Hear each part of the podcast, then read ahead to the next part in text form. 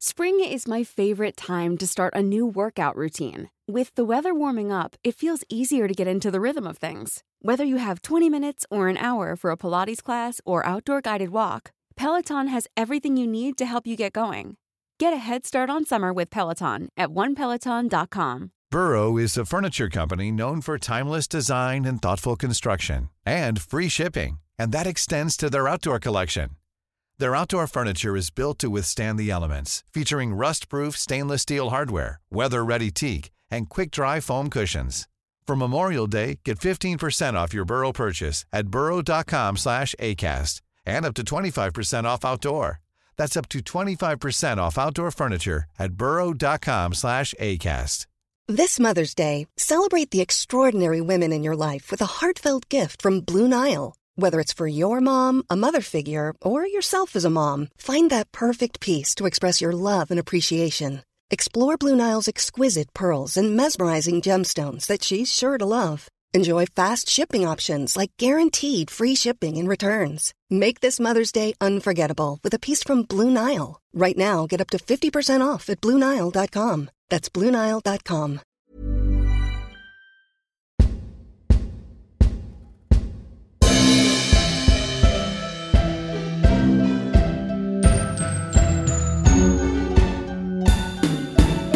Really 007. We're introduced to Wint and Kidd by collecting the scorpion, aren't they? And there's like second level dialogue about the, the method of killing and John Barry's cue, and you're like, goodness me, what an introduction to two characters.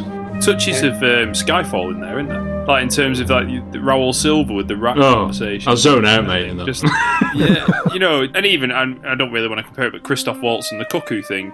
You know, it's always great, a nice bit of intro dialogue with a metaphor about a the Devil's. Breath. Love it, The Rock. superb. Renard. Yeah, exactly that kind of thing. Yeah. I mean, the the scorpion thing is one of the few things that this takes from the novel, because that's one of the things that happens at the start of the novel as well. But I'd never made that connection with the rats until you just said it, John. It's that, um, yeah, it is that sort of bad guy monologuing about a specialist sort of subject, and their specialist subject is killing people in unusual ways.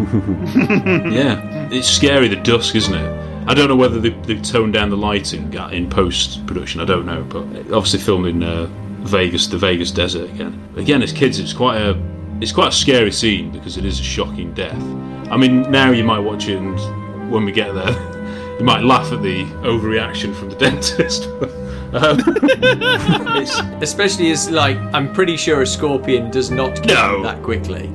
You know, and, and also you drop it down someone's shirt, um, and it's like, is it really going to make contact? If I remember correctly, there's Yeah. a deleted version. Is yeah, and they reshot it, didn't they? Where he put it in his mouth, but I think they thought it was too much. It was too Yeah. shocking. PG. yeah, what they used to get away Well, with in 1971. eh? It would have been quite effective seeing as he was a dentist as well, maybe. But I, I'm glad we got the ridiculous Yeah. overreaction. I think that's Oh, it's brilliant. Yeah, so th this dentist arrives in his cool motorbike, expecting someone called Joe, and then we get an introduction to the names, Mr. Winter, Mr. Kidd, and then this lovely side basket with the diamonds contained, because obviously he's he's passing them on now. They've used insider knowledge, haven't they, to distract him because he's a dentist. They thought, all right, well while while we're here, let's sort of say there's something wrong with my wisdom tooth. I think that al- almost makes them seem like almost cruel, Yeah. and also it makes me more sympathetic for him because he actually does go and look. You, you know, he's just collecting these. Da- he's clearly, you know, dodgy. But the fact that there's this guy, this courier's like complaining about his wisdom teeth, he was actually prepared Yeah, to look bless at his him, I know, teeth, it's awful. you know, and actually cared enough for a stranger that it sort of makes it worse oh. that they they use it to sort of So iconic, these noises in the scene. to their advantage. I actually have really, I have a lot of problems with my wisdom teeth. And every time I had an infection there last, this is gross, I know, but I had I had an infection in my wisdom teeth um, at the start of lockdown last year, and I was in absolute no. agony. Couldn't go to the dentist, so I had to have antibiotics, you know, three different kinds, whatever, and it did sort it out. Oh, good, So good thank. God. But I, I, I, I, I do have, I do have a lot of. I've had, I've had to have one out a couple of years ago and all that sort of thing. Every time I get any kind of twinge in my wisdom teeth, I Yeah. think of this scene.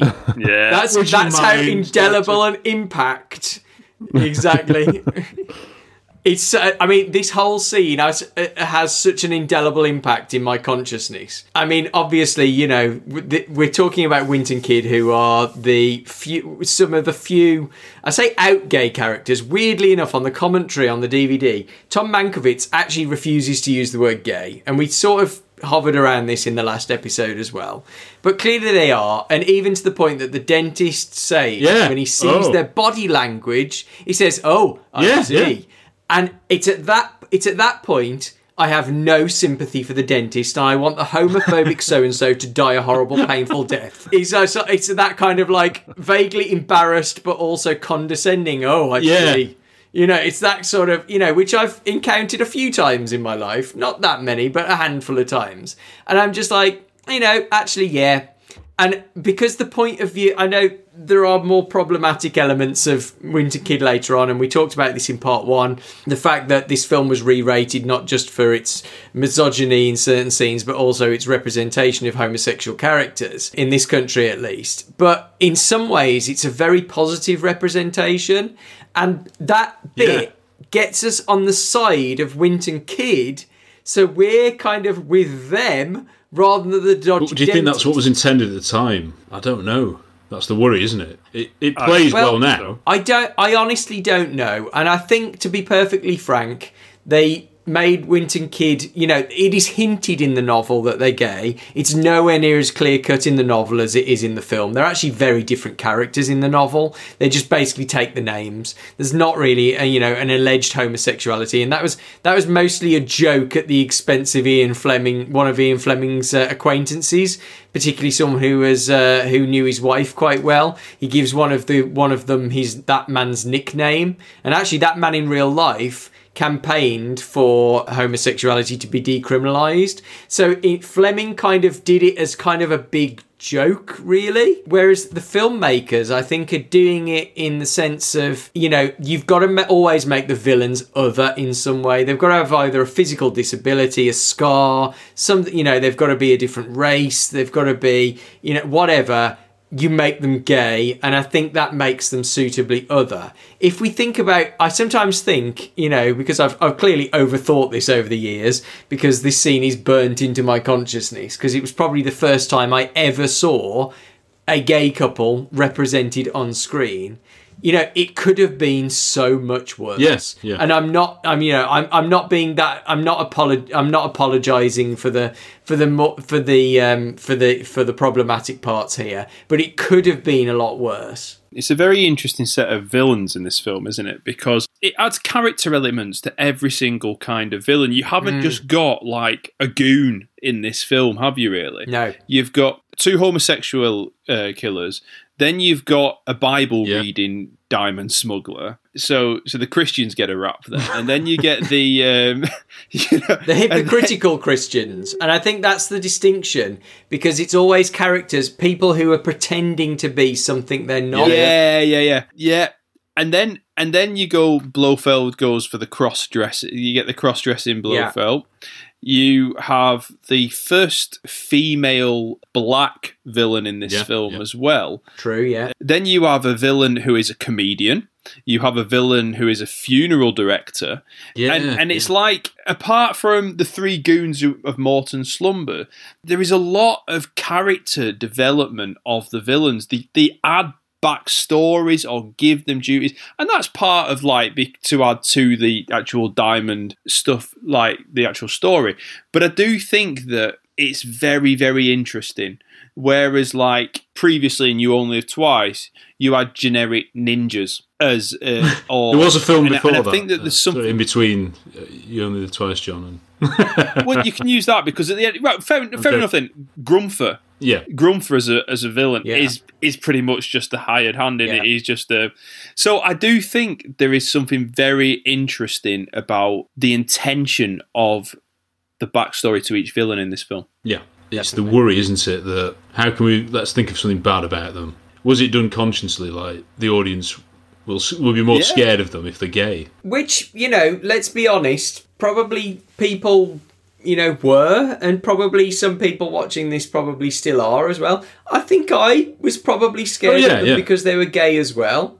you know, because they are, you know, internalized homophobia, you know, aside, you know, they are, you know, they are other, they are different. And I think that probably added to their creepiness. But because even when I watched this film when I was, you know, however old, eight, nine, or whatever, when I first watched this film, I had already kind of, I was already aware that I was different as well you know, and there was a, even if I didn't know the terminology and all that kind of thing, I, you know, I, I've always, although I love James Bond, the character and whatever, I think I probably have kind of always, I'm not going to say aspired to be one of the villains, but I think I've always kind of warmed to the villains quite a lot because of that otherness to their characters. Mm. And I always think, you know, this is a discussion for another time, but I think James Bond is other in a lot of ways as well. You know, in Diamonds Are Forever, going back to what John said about, you know, all the all the characters and, you know, they're always pretending to be something they're not.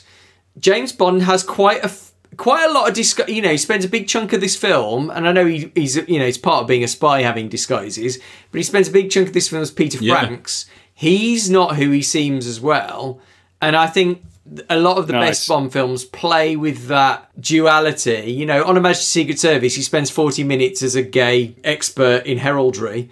So, you know, it's, it's, it's, you know, that, that's definitely part of the series as a whole. But particularly in Diamonds Are Forever, you always get the feeling that Bond is never quite being himself. There's almost that kind of exhalation when he tells Tiff, well, when off, off screen sort of thing. Is that who um, it is? That he he re, he re, yeah, ex- Why is yeah he reveals to Tiffany essentially yeah. exa- um. he reveals to Tiffany who he is. For most of the film, though, she doesn't know. Yeah, that's so underrated. Not really, and that's definitely a kind of theme consciously or not that that rides through this film. Mm. I, mean, I suppose the other thing to say about Wint and Kidd is that at the end of that scene, they walk away hand in hand, which is the thing that kind of confirms the dentist's, who's now dead, yay. Uh, who, um, so it confirms his and our suspicions. So it kind of gets rid of the euphemism, yeah, the, the um, kind of the hearsay in a way, and it's kind of like, no, they are gay, they are together. But the most important thing I think about Wint and Kidd is that they actually do love each other. I don't know, they're all really messed up. yeah, I know you mean. Ser- and they're serial killers. And I've written a lot about this. But, you know, as an eight or nine year old, I took representation wherever I could find it. And, you know, if it is a couple of serial killers with not especially great dress sense, sticking, oh, you know, when I when, when I was at, when I was at school, there was a the, I, I, don't know if this was in, in, in where you guys grew up, but there was definitely a playground taunt uh, aimed at gay, kids they thought were gay, and of course, homophobic bullying is not necessarily just aimed at gay people. Because when I was growing up in the eighties and nineties, everything that was rubbish was gay. So you know, it's like one of the playground taunts that I remember hearing, not just directed at me, was shirt lifter. And I always think of that scene when I hear that term, and it sounds funny now, obviously very traumatizing yeah. to teenage me. Yeah. But you know, they lift up someone's shirt, and I always think, is that kind of a joke or not? It probably isn't because I think that's a very British idiom. Although Tom Mankiewicz, you know, was capable of writing in a British idiom, but they are two men in a relationship who care for one another to the point that later on, you know, one they def one definitely gets jealous of the yeah, other. Yeah. They play yeah. it, for want of a better phrase. You know, Bruce Glover and Putter Smith play it straight in terms of, you know, this is how two men in love would behave. And it's kind of a mature relationship as well. A lot of queer cinema basically follows a trajectory of a coming out story. And in fact, I think one of the reasons I love Casino Royale so much, the Daniel Craig one, is because it does almost follow, weirdly, a metaphorical kind of coming out as himself as James Bond. And that's why I, I think that's probably why I love that film so much in a way. But this is not a coming out story. They're already out. These people, they've been, they've been together for like 20 years. You get that feeling immediately. Hmm. And for me as a gay kid, I was like, oh, you can have a relationship with a man. And I know we're talking about essentially a you know, a silly couple of villains in a Bond movie from 1971, but I really can't overestimate how powerful that moment was because, you know, it sounds like a cliche, but you can't be what you can't see. Mm.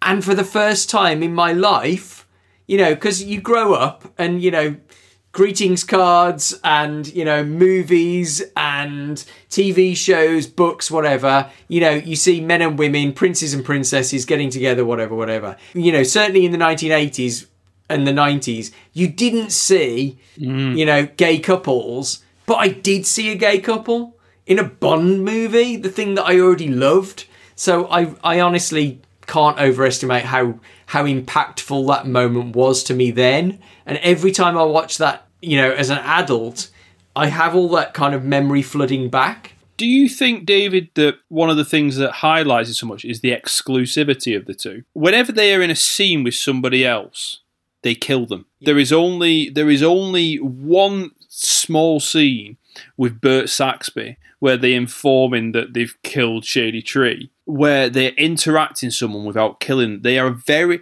they show no other kind of interaction on a social level with anybody else in the film. So it's like We've never seen him with Blofeld. it is like their no never. No. So it's like No. their very own bubble, isn't it? It's very highlighted. Do you think some of that emphasized it in some way? Yeah, I, I definitely think so. Y- you're right. They almost kind of move through the film like almost like a supernatural presence, and it is that kind of otherness that I think gives them that quality. And they just crop up at kind of like the moment where you're kind of you know you think we're safe, and then Wint and Kidd arrive. But I think there's definitely something in there about kind of you know historically at least you know a lot of you know gay couples probably did keep themselves to themselves because they were fearful of mm-hmm. you know i'm on a podcast with a gay man talking to you know three allies even imagine you know this sort of thing happening 20 years ago i know, I know you guys are lovely and whatever but you know c- can can you imagine a lot in a previous era not that long ago gay people would have felt really intimidated being inside straight spaces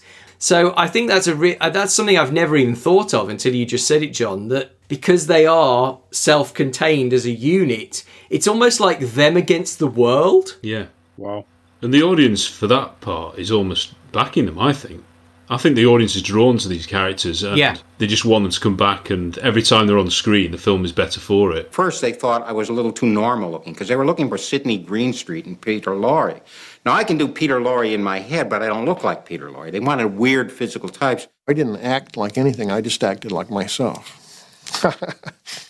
So when I got on the set, I looked at Putter and I thought, so we're gay. Well, the audience has the inside information, so you don't need to act like you're gay. If they know you are, then that's all that's necessary. A lot of my character was based on just looking at Putter and enjoying him. Just in looking at him was an enjoyable experience. And I thought, but he's mine. He's mine. He's my toy. And now I've got like this possessive kind of thing. That jealousy came up because I had, in fact, the sense of Putter being my toy. And it's it, quite impressive. I mean, obviously Bruce Glover was a trained actor. You know, obviously famously the father of Crispin Glover from uh, Back to the Future. But Putter Smith, Yeah. is, is, is it jazz? Yeah, he musician? was, I'm relying on John is. here. You're the Yes, he is. Yeah, yeah, yeah, he is. Yeah. Yeah. So it's quite interesting that they went for. It was unusual Yeah. casting. Links us in nicely with the recent Russell T Davies comments because Putter Smith and uh, Bruce Glover were both straight. Russell T Davies, of course, with his It's a Sin show recently, deliberately cast on all queer cast, didn't he? So it, it's different, obviously, in 1971, and we'll have the arguments where you know Tom Hanks did so much to for AIDS awareness, didn't he? Because of his star wattage. It's one of these massive warrens that we could go down again. But I'll obviously turn to you first, Dave. What what do you think about just for these two to start with? Would you have preferred to see two gay men playing these two roles? To be honest, in 1971, I don't think so. It's not like they couldn't have cast gay actors, but even at this time, you know, the most famous one I always think of is Rock Hudson, who brilliant actor in the 50s, 60s, um, and didn't come out until he died tragically, you know, weeks before he died of AIDS in the mid 1980s. And there was a public backlash, you know, no less than the president and his wife turned their back on him and almost denounced him, similar to what we were talking about earlier with some of the personalities. I, I honestly don't think you could have cast gay actors in 1971 in Diamonds Are Forever. They just weren't, you know, out gay actors anyway, they just weren't visible and they needed to think of their careers. I have the utmost respect for Russell T Davies. I think he's he's responsible for most of the best queer content on British TV for the last couple of decades. And I do respect and, and I know where he's coming from when he made the statement around you should really only cast queer people to play queer roles. Having said that, he did actually go on a podcast with uh, Krishnan Guru-Murthy from Channel 4 News a few days after he made those comments. And he did not backtrack, but he did say that he never inf- intended to kind of be offensive to actors who obviously need to do what they need to do to get the jobs, especially in the present climate. But he was attacking the system that didn't allow out queer people to get the best roles. And he said, you know, because he's in the position he is now, he's got quite a lot of clout. He said that's the way he runs his shows. He will only cast queer actors, but that's the position that he's in, and he's got a certain cachet. Another musician was originally cast as Mr. Wint, Paul Williams. He's been an amazing songwriter, and people might indirectly know him a lot for the Muppets Christmas Carol songs, but anyway. Yeah, and Phantom Oh, of the wow. Paradise. yeah, that he's on the last Daft Punk album, Which is- topical. With that Yeah, lovely Phantom of the voice. Paradise. Check that out. Yeah, yeah, Really camp, over the top 70s musical. yeah. It's brilliant. I don't know. Putter Smith. He was actually invited. Harry Saltzman saw him at a Thelonious Monk band show. He was obviously, he's, he's been a session musician on Righteous Brothers and all sorts of all incredible artists. So he's a, a pretty impressive guy in that sense. But he's not. I mean, he's done this. I don't think he's done an awful lot afterwards. But and he just admits he was playing himself. But I think he does a good job. I was going to say that I, I, I, uh, uh, upon watching it again for this, Oh no. I did think that Putter was somewhat wooden, uh, and it, he became it was quite clear that he's an, he's not an actor, and I, and I think that adds Yeah. to yeah. it uh, because I think I think they play off each other really well. I think Bruce Glover is is, is, is great. Yeah. I just felt that that that that Putter Smith was just a little yeah, little wooden. I don't know what you think of that, but I tend to agree. I think I think the beauty of Putter Smith is his look rather than his um, rather than his acting chops. He's, he's just distinct, isn't Yeah, he? yeah. he? He's got a very distinct look about him. Yeah. He's like quite cuddly, isn't he, and cutesy until there's that shot on the plane. It like zooms in on him staring, and we're always terrified of that as kids. That bit. Yeah, there's something. Both of them are like likable, but also quite scary. So, and I think that is a lot down to the acting.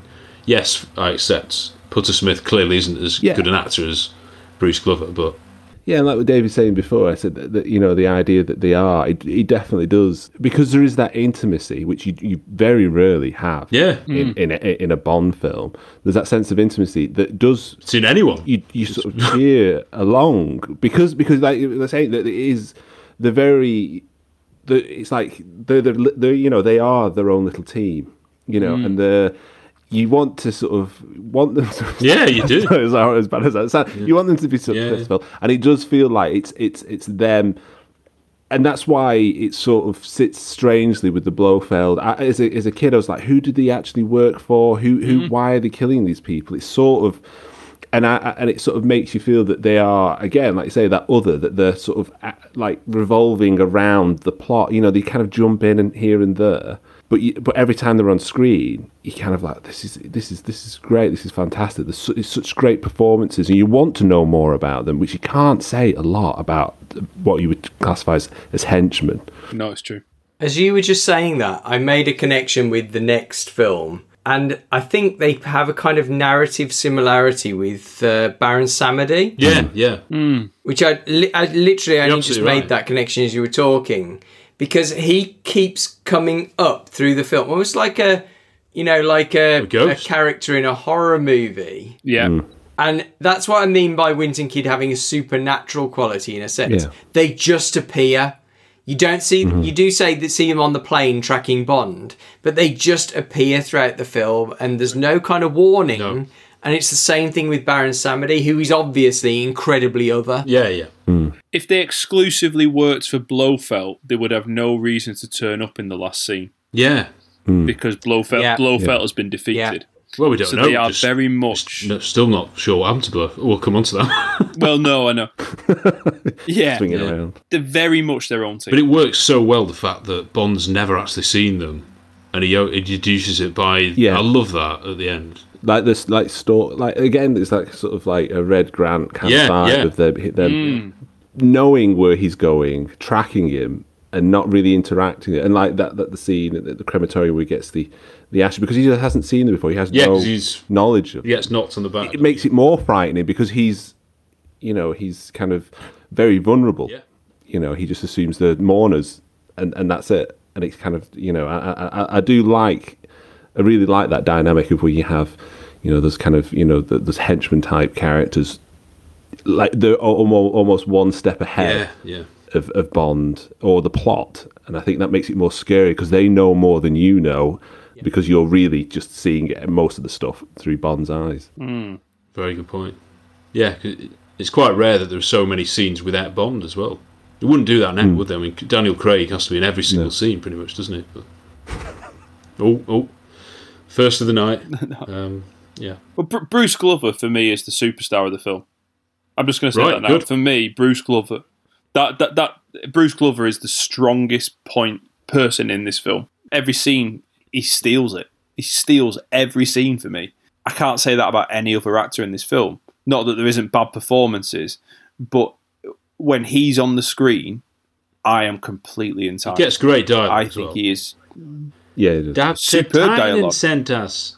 oh, Bitten by the bugs. acts. Just had to oh, say that. Shady, we adore your act. Oh, he's, he's just brilliant, superb. That bit's a bit like the bit in Spy Love Me, isn't it? Who, where the Doctor Markovitz and I've forgotten the other guy. You know, there's in the bomb is given know to a what you mean. helicopter pilot, and Oh yeah, yeah, yeah. and then we get the iconic. You would have given him yeah, wings, I, I mean, Mister. Yeah. God, one in Man to Fly. He would have. Yeah, he gets the better because he's the better actor. He gets the second bit. It's a bit tenuous, but the helicopter blowing up is sort of the end of the Fleming novel. So it's weird that that scene has both the opening chapter and the closing chapter of Fleming's novel in the oh, same wow. scene. They're compressed, so it starts with a scorpion and then it ends with Bond shooting down a helicopter and closing down the diamond pipeline exploding in the desert. So that scene is sort of like the novel compressed. This is oh, it's almost like a romantic comedy trope, isn't it? They they finish each other's sentences, don't they? Yeah. and that must be deliberate Yeah. again. And I, do, I- you know, I don't want to speculate, but because you know we talked about this in part one as well. Uh, I did notice while I was doing some research in advance of this that Guy Mankiewicz himself, um, Tom. Tom. Mankiewicz, sorry, not Guy Mankiewicz. I've mixed up director and Yeah. writer. Sorry, Tom Mankiewicz Composite himself character. Had some of his uh, obituaries in uh, the right wing press in this country and a couple in the USA. The last sentence in those were he never married. And he died in the around the was it 2010? So in the fir- even unt- until then, um, people were using that phrase, and that is widely known. And I know quite a few journalists, including some in my own family, that's often used as a euphemism for they were gay, and everyone knew it, but they weren't publicly out. So the same phrase was used, for instance, at the end of the obituaries for Peter Hunt. Now, I'm not going to, you know, say that Tom Mankiewicz was gay, but he, you know, he, I, I, I don't know, he definitely had a feeling for writing other characters. And I think that's a trait you can see through all of his Bond movies. He gives a lot of the best lines to the characters who feel quite other. It must be an extremely unusual experience, David, seeing that holding of hands that then and now, and, and I suppose what's changed and your own emotional attachments. When was that. the last time you saw two men holding hands on screen? Well, this is, even now, And I know they don't kiss in the movie. You know, holding hands Yes, in a sense yeah. is It's more groundbreaking. intimate act. Yeah, yeah. That's what what really sort of struck me was that sense of intimacy. You know, because uh, to hold hands, you know, because because Bond wouldn't hold hands with the woman. sleeps with yeah exactly. Bond sleeps with you know you know a lot of women, but he's never he's never really you know gentle. You know, well, he's not. There's no. I, I never feel there's any real sense of intimacy. Maybe it, with, with with Tracy in some in some scenes, the the way that that's shot, I don't know. I don't know if you could argue that actually is, is it actually positive? The fact I know that obviously holding hands, they are you're explicitly telling the audience that they are a couple. I know if you put your arm around someone else's shoulder, that's that's that's that's different, isn't it? Because men often it can often be kind of affectionate, and a kind of an arm around your mate is is one thing, but to hold hands is very different, and it is seen as well. It's seen that, that, that only a lot of heterosexual couples will do. Yeah, yeah. The or or children, you know, that children hold hands mm-hmm. and that kind of thing. But I just think that that that it's quite a powerful image. I, yes. I find to see to see that and and and quite kind of. I would have liked to have been there when, when that was discussed to see how how yeah. do we go, go going the, to the audience reaction because well. I think it is. Yeah, and it's I mean, now it is iconic. Like I say, whether the portrayal is you know you could argue good or bad, but I think it is a, a real genuine kind of moment for, for the series fair. I know it's problematic, and in a sense, you could see that holding hands is almost like the punchline, a joke at their expense.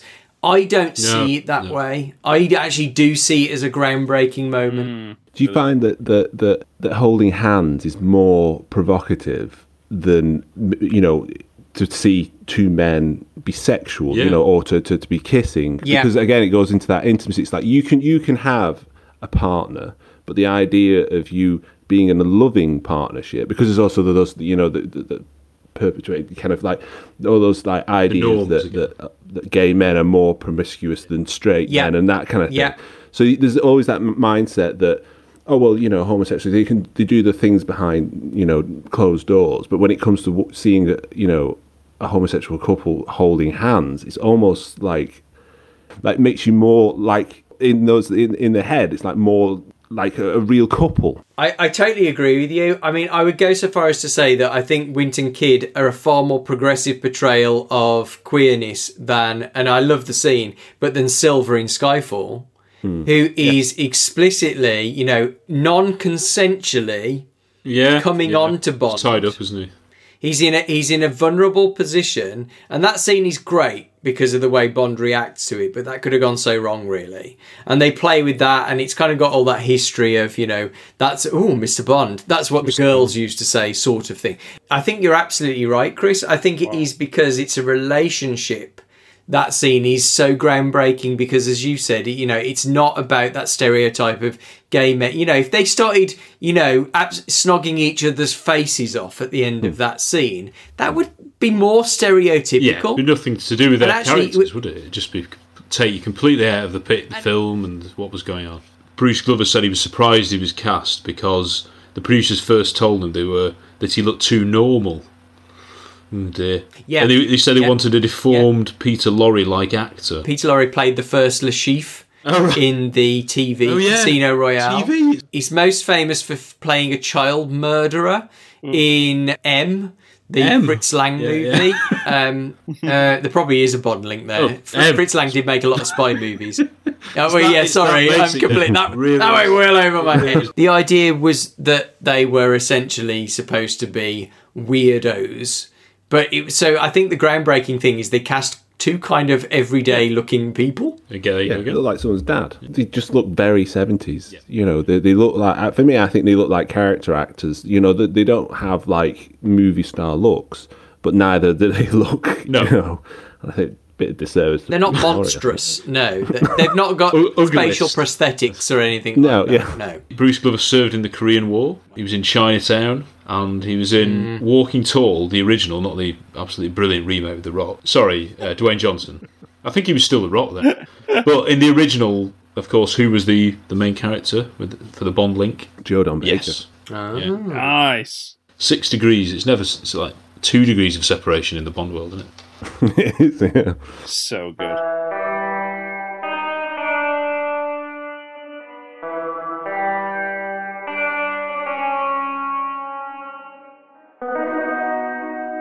We're now in Africa. Obviously, I presume it's a set in Pinewood. We don't actually see.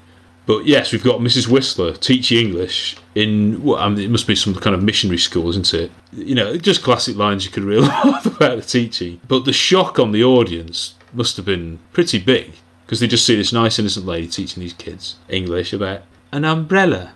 lest it rain. Yeah, that's it. Something like that. Yeah, I love it. Josh is going to read you a story. Yeah, Josh. yeah. yeah. How nice How to nice see to you again. Of course, I shall have to get some pictures. Oh yeah, yeah. it's like, whoa, she's in league with these these guys. This is amazing. And the lovely cutout book. Oh, what freaks me out about this, or or has It is freaky. previously, Yeah, yeah. yeah, is that she never breaks that character. No, no. So it's not like it's an act, Mm. you know, and then she goes, "Oh, I can't be doing with that. Some of the diamond." That's the end of the lesson. for That's the end of the lesson. yeah, she, she carries on being like that, and it's Yeah. oh, it gets me so much that every time. Dear Yeah. me.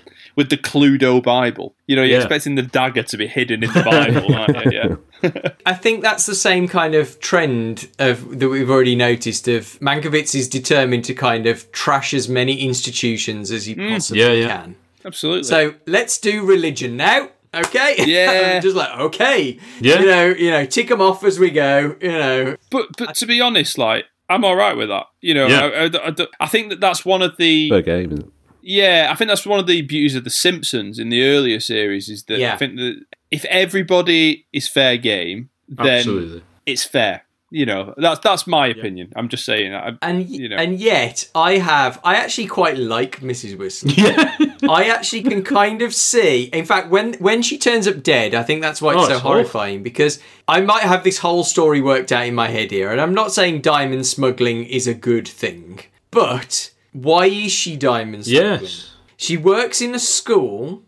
She's got a pretty humble kind of living situation. Is she using the diamond smuggling funds to finance the school? And that may be because I work in education. Yeah. Think yes, the point. but the, but uh, I'm not prepared to smuggle anything. you sure? To Dave, you want to be safe? improve school funding? No, I'm not going to do that to to to get to increase the increase the finances. Uh, no, so I'm definitely not going to get involved in that sort of thing. But she's sort of in. I know she's she's a bit of a hi- she's a hypocrite for putting the diamonds inside, smuggling them inside a Bible, and it's that kind of idea that was still in Fleming's Diamond Smugglers of you give the diamonds to the people who are not going to be suspected. A little old lady, you aren't going to suspect her.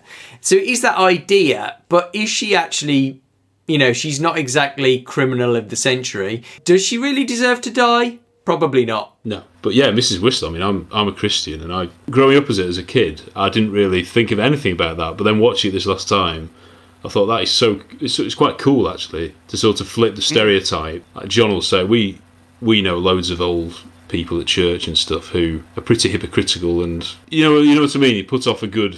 A oh, great Oh, part, yeah. holier than their vibe, and then I remember my nana used to go to church religiously every week. Friday was bingo day, and the winnings would always go in the church pot, and that was like her penance. You know, that's the kind of thing. Is that that's a that's her justification Yeah, for yeah. it, and it's just that kind of thing, is it? You know, yeah, yeah. I think it works really well either way. If she is deep in this kind of conspiracy, this smuggling kind of, um, you know, kind of empire, it works really well because, like you say, uh, the fact that she is this kindly young uh, old woman, it, it does kind of throw you, but at the same time, yeah, it kind of makes sense that she's sort of like a um, a missionary over there, kind of you know trying to, and it's like struggling for funds, and that finds herself being offered this opportunity, and then you know there's kind of like a Walter White kind of Breaking Bad kind of you mm. know that, that mm-hmm. she's got sucked into this thing to, to, is- for, the, for the money kind of thing, but. what an amazing but yeah. spin-off series. That's a great comparison. so right, She goes I cannot full believe Walter that we've got "Diamonds Are Forever" is the influence for the Vajazzle, and uh, Mrs. and Mrs. Whistler is the influence for Walter White. the actress Margaret Lacey from near near where we live, Chorlton cum Hardy. There you go, another. Oh, nice. Yeah, she fe- she was in Far from the Madding Crowd, the the original one, and she was in Black Beauty. you could get a Partridge connection with that one, I suppose. But It's fantastic. yeah, well. If you want to pop on Black Beauty again, Lynn? For the last 20 years of her life, she, in retirement, she ran dancing classes in a North Wales hotel. Oh, So how sweet. Did she smuggle diamonds Yeah, to yeah. pay for the uh, pay, pay, pay for the bills? Yeah. the hovercraft port. I'd completely forgotten they exist when I saw this. And I thought, how, that's I've actually never quite been cool. on a isn't it? hovercraft. No, is that, has anyone been on one? I know. No. Maybe as a kid. Oh, right. Because it used to be run by British Rail, didn't they? The one in the film's run by British Rail, yeah. yeah. It's a British institution. we used to go to Jersey a lot as kids, and we had to go to Weymouth. And like, I remember as a kid begging my dad to book a hovercraft, absolutely begging him. because of diamonds. know, I've heard. And no, no, no, I didn't even realize. I, I mean, that that's just a lovely Easter egg since, but just enduring that three and a half ferry ride when thinking we could just uh, Oh. have an hour and a half and it's it's over and done with. You know, on the hovercraft, it would have been so good. British pride. It is, well. yeah, yeah. I almost look at it and go, it's 1971's version of putting the Millennium Dome in. Um, Yeah. The world is not enough. Yeah. It is almost like a promo shot of the Yes. hovercraft, the way it's framed. Yeah, with the Bond It was theme. clearly a second unit. Yeah. It's clearly a second unit job. And it was just like Guy Hamilton was like, go and get, go and get, go and get a shot of a hovercraft. but you can just about, and I only noticed this when I did my queer review of Diamonds Are Forever about this time last year. It's it's Queen, uh, sorry, Princess Margaret is the name of the hovercraft, and I just Oh, think I just. I just think that's so fitting, you know, because obviously Princess Margaret is like a gay icon, you know, it's kind of like It's marrying a bisexual man, and there's oh, there's yeah, so many gay icons in this film, but the, uh, you know, and I'm, I'm obviously that's a bit tenuous saying No, that I didn't hovercraft notice is a gay icon. Yeah, I just love the fact that they called a hovercraft. And of course, Princess Margaret had that kind of flighty kind of reputation. She's, if you've watched The Crown, she's like the best Well- character. So Peter Franks is shown to passport control. I love it how it's like a panning shot, isn't it? Uh, Presumably he's been arrested then, hasn't he?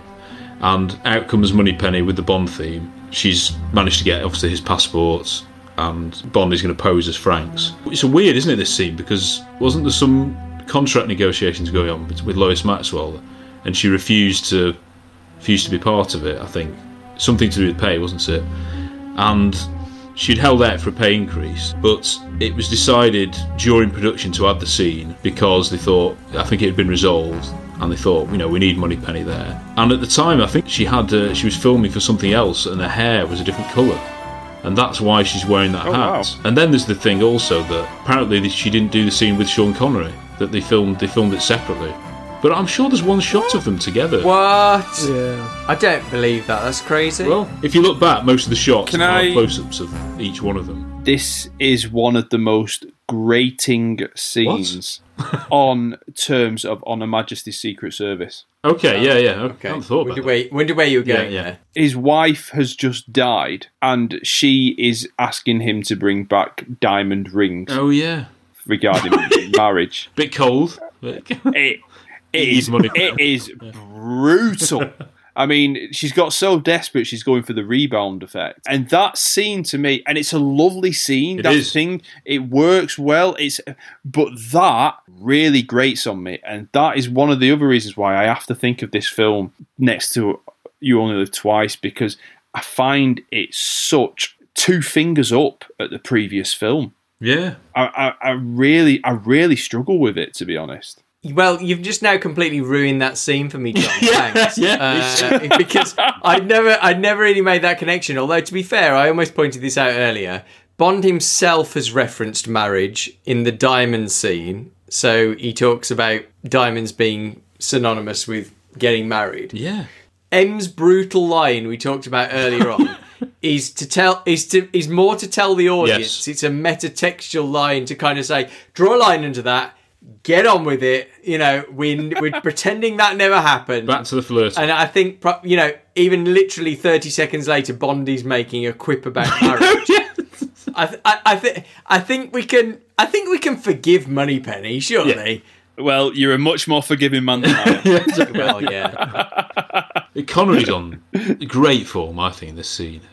It's just so, the look and like just driving off so quickly in the "Would you settle for a tulip?" It's so well done. I, yes. I love it.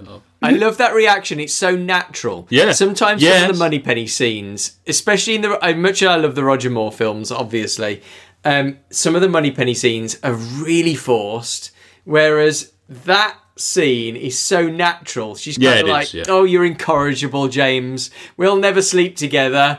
Um, you know, but it's kind of like I love you anyway. You know, it's that kind of body language. It's such a great moment. I love it, and the fact that the music cue in this Yeah. whole scene, from start to finish, is like it's one of those cues that is just oh my god. I could listen to it, or it's the music you want when you're about to get on a hovercraft at Dover, and to because let's be honest, you know that scene. talk- yeah, we talked about how scuzzy this film is. Yeah. and that scene feels quite kind of dank and whatever, doesn't it? You know, Bond doesn't spend that much time in England, at least in this era. So it's kind of like, oh God, we're at Dover. You know, most of us have probably been to Dover at some point. It's not sexy until the theme tune starts wailing Yeah. on the soundtrack, and you go, oh my God, Dover is the sexiest place on earth. it's like, uh, yeah. What's going on musically there? John, so because I'm a musical illiterate, I just know what I like. It's that Um, to it's be when honest- the brass really goes mad. I'd need to listen back to give you a proper, yeah, just a proper description of it. I can't fully picture it in my head what the what the score's doing at that moment in time. It's That's for another time. And as she comes out, but then It's it's, the bit when he drives off, and, Yeah. and then he cuts to the hovercraft, and it's like it's like that blunt instrument bit in Casino Royale with the Mondeo. Literally, you like when you see the car, and it's something very not very sexy, but the Yeah, music yeah, yeah. is the sexiest thing. It's like blaring, you know, and it's just like it just sells it. So the cue is called Bond to Holland, which is after Mr. Kidd. Let me just find it. oh yeah, oh it's just it's, um, a mute trumpet. You've got you've got a trombone bass line going on. Hmm. That one, bomb, bomb, superb. That it's It's absolutely. it's superb. spectacular, isn't it? It's like one of the best renditions of the Bond theme ever. And to consider, you know, it just it just plays against a shot of a hovercraft slowly moving down a slope. it's brilliant. It's quite Arnold emulated that almost trumpet sound, didn't he? Yeah, Very much. yeah, Tomorrow Never definitely, Dies, yeah. especially. I might be talking out of my rear end here, but I'm sure I've heard the phrase "at the top of their range" before. Yeah. That's a is that sort of what's going on there? Yeah, the high part is definitely Yeah. at the top, top of the range of the brass instrument. Yeah. We're learning. We're all learning. Vajazzle. okay. Um, God no. Speaking of which, now we're in Amsterdam. yes, we are. It's not like they have time to go to the Anne Frank Museum. No, no. like that. Which you know, I have been to. I've never been to Amsterdam. My husband refuses to go. It's a beautiful place Yeah. if you stay out of certain areas. oh right. Okay. It's such a shame because the architecture Yeah. and the history and stuff like the Rijksmuseum, Rijksmuseum, and that yeah. stuff, absolutely sensational, beautiful place, and just really spoiled in some ways. That's that's my thoughts. What do you think, Tom? and it's all so tight together, isn't it? Like you say, you could just Yeah. literally go t- ten feet and you're in a completely different. You think perhaps with the tone of the film, you might have seen a bit more of that. The the more the Sex tourism. well, yeah, the more gritty side of Amsterdam. Perhaps the plot doesn't quite get to those. Yes, so Bond arrives at the apartment for T Case. That's quite important because he assumes it's a man. Posing as Frank's. Paternoster lift, which we had a lift like that at Sheffield University that everyone was obsessed with. And, and then we get a lounge jazz version of the title theme. Oh, So Bond's in the party, which is pretty lovely, isn't it? Can I'm I- sure I I've just- been to your house, Chris, with this playing in the background. Oh. Was he changing wigs while half naked at the same time? That was a blonde. Probably not. That's right. an image. Yeah, yeah. Weren't you a blonde? just as a side note, I love how he says Franks, Peter Franks, in the style of Bond, James Bond. Yeah. I love that. It's great, and he says it a few times in the film, just like For me, the dialogue in this scene is extraordinarily good. One, one of the best in the series. Extraordinarily And Con- filthy. Yeah, again, as kids, collars and cuffs, you know, that goes up. Not a clue. Not yeah. clue. Mankiewicz is on his A game, and Connery, particularly, is just splendid in this scene, isn't he? Before this, isn't there isn't there a scene where Bond's driving in the Triumph and then it Yeah. cuts to All in one it- shot. Yeah, It doesn't even cut. it, Winter it pans across, doesn't it? It's so good. Oh, It's yeah, a yeah. great bit of fluid storytelling. It's so good. We missed out Mrs. Whistler, Where is she? We sort of dealt with We did a bit, yeah. in a different way to Wint and Kidd did, but uh, Yeah, well, but yeah. yeah. Don't you think it's really effective that we don't see how Yes. most of Wint and Kidd's victims die? Absolutely. I mean, we haven't got to Shady Tree, but there is a deleted scene on the disc, which mm. is horrendous. If they'd actually included it, there's no way they could have got it past the censor. It's so violent. We just don't see them kill Yeah. most of the people. it's quite sick how what we see is Mr. Kidd taking pictures and saying Yeah. Mrs. Whistler always wanted pictures for the children.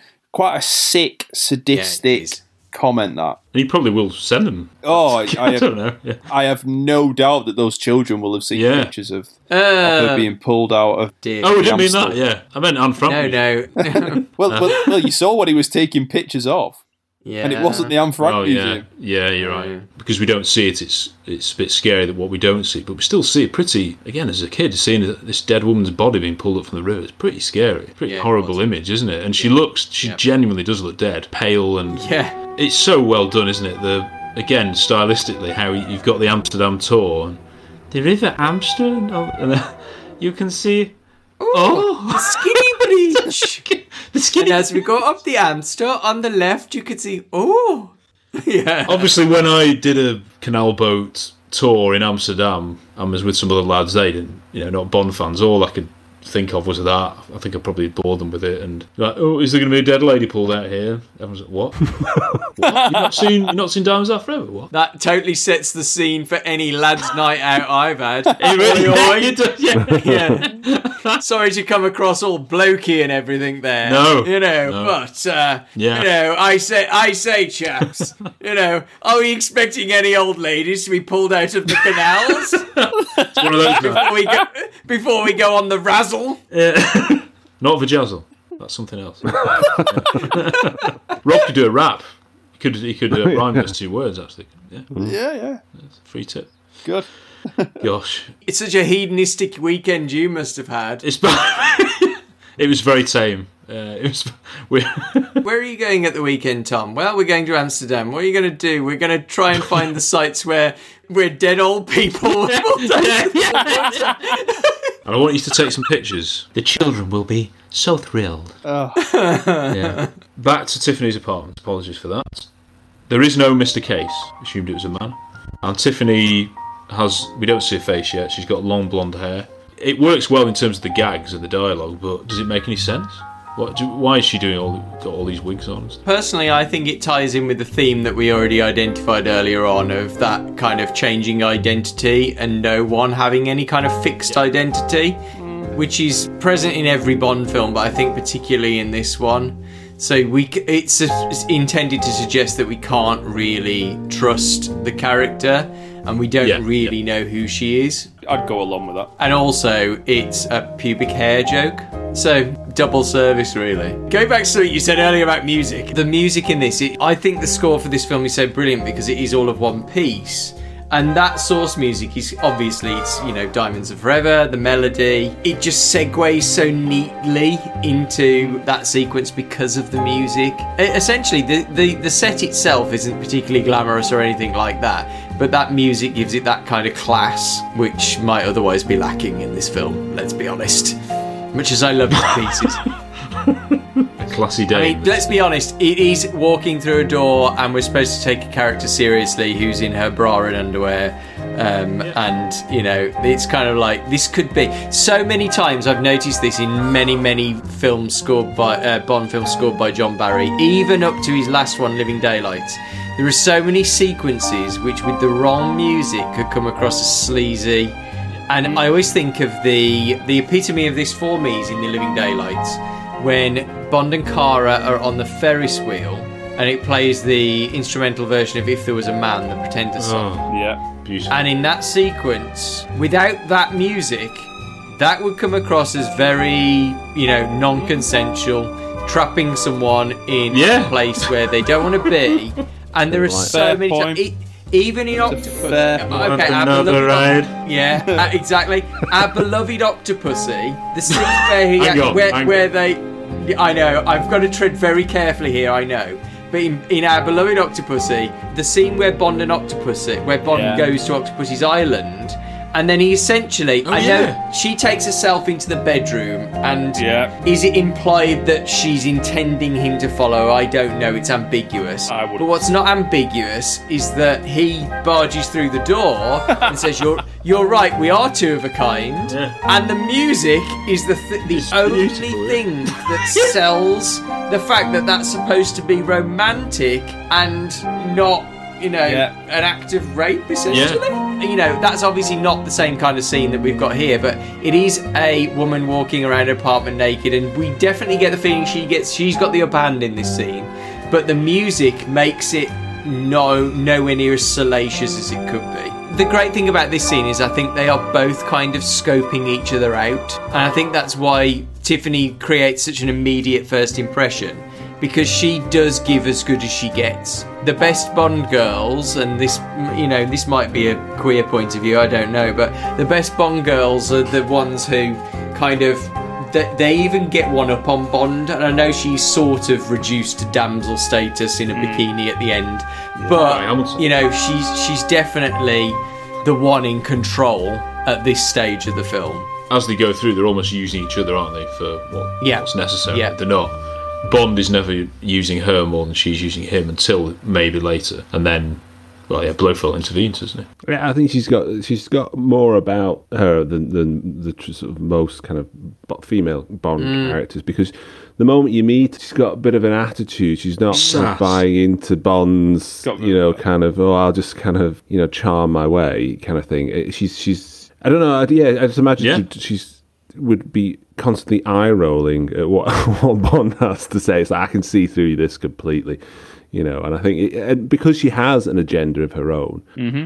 she she is much more interesting because she's she's got her own little plot and she's you know clearly part of this kind of like you know let's say you know the this the conspiracy around the diamonds and things. She's just not at first. She's not sort of taken by by Bond, which is usually not the case. I think she really suffers from the last act. Yes, She's really well written until then in a lot of ways. You know, she manages to con a ton of uh, FBI, CIA agents, FBI agents through her circus. She manages to escape death, which is pretty much the only person who does, does manage to escape death out of.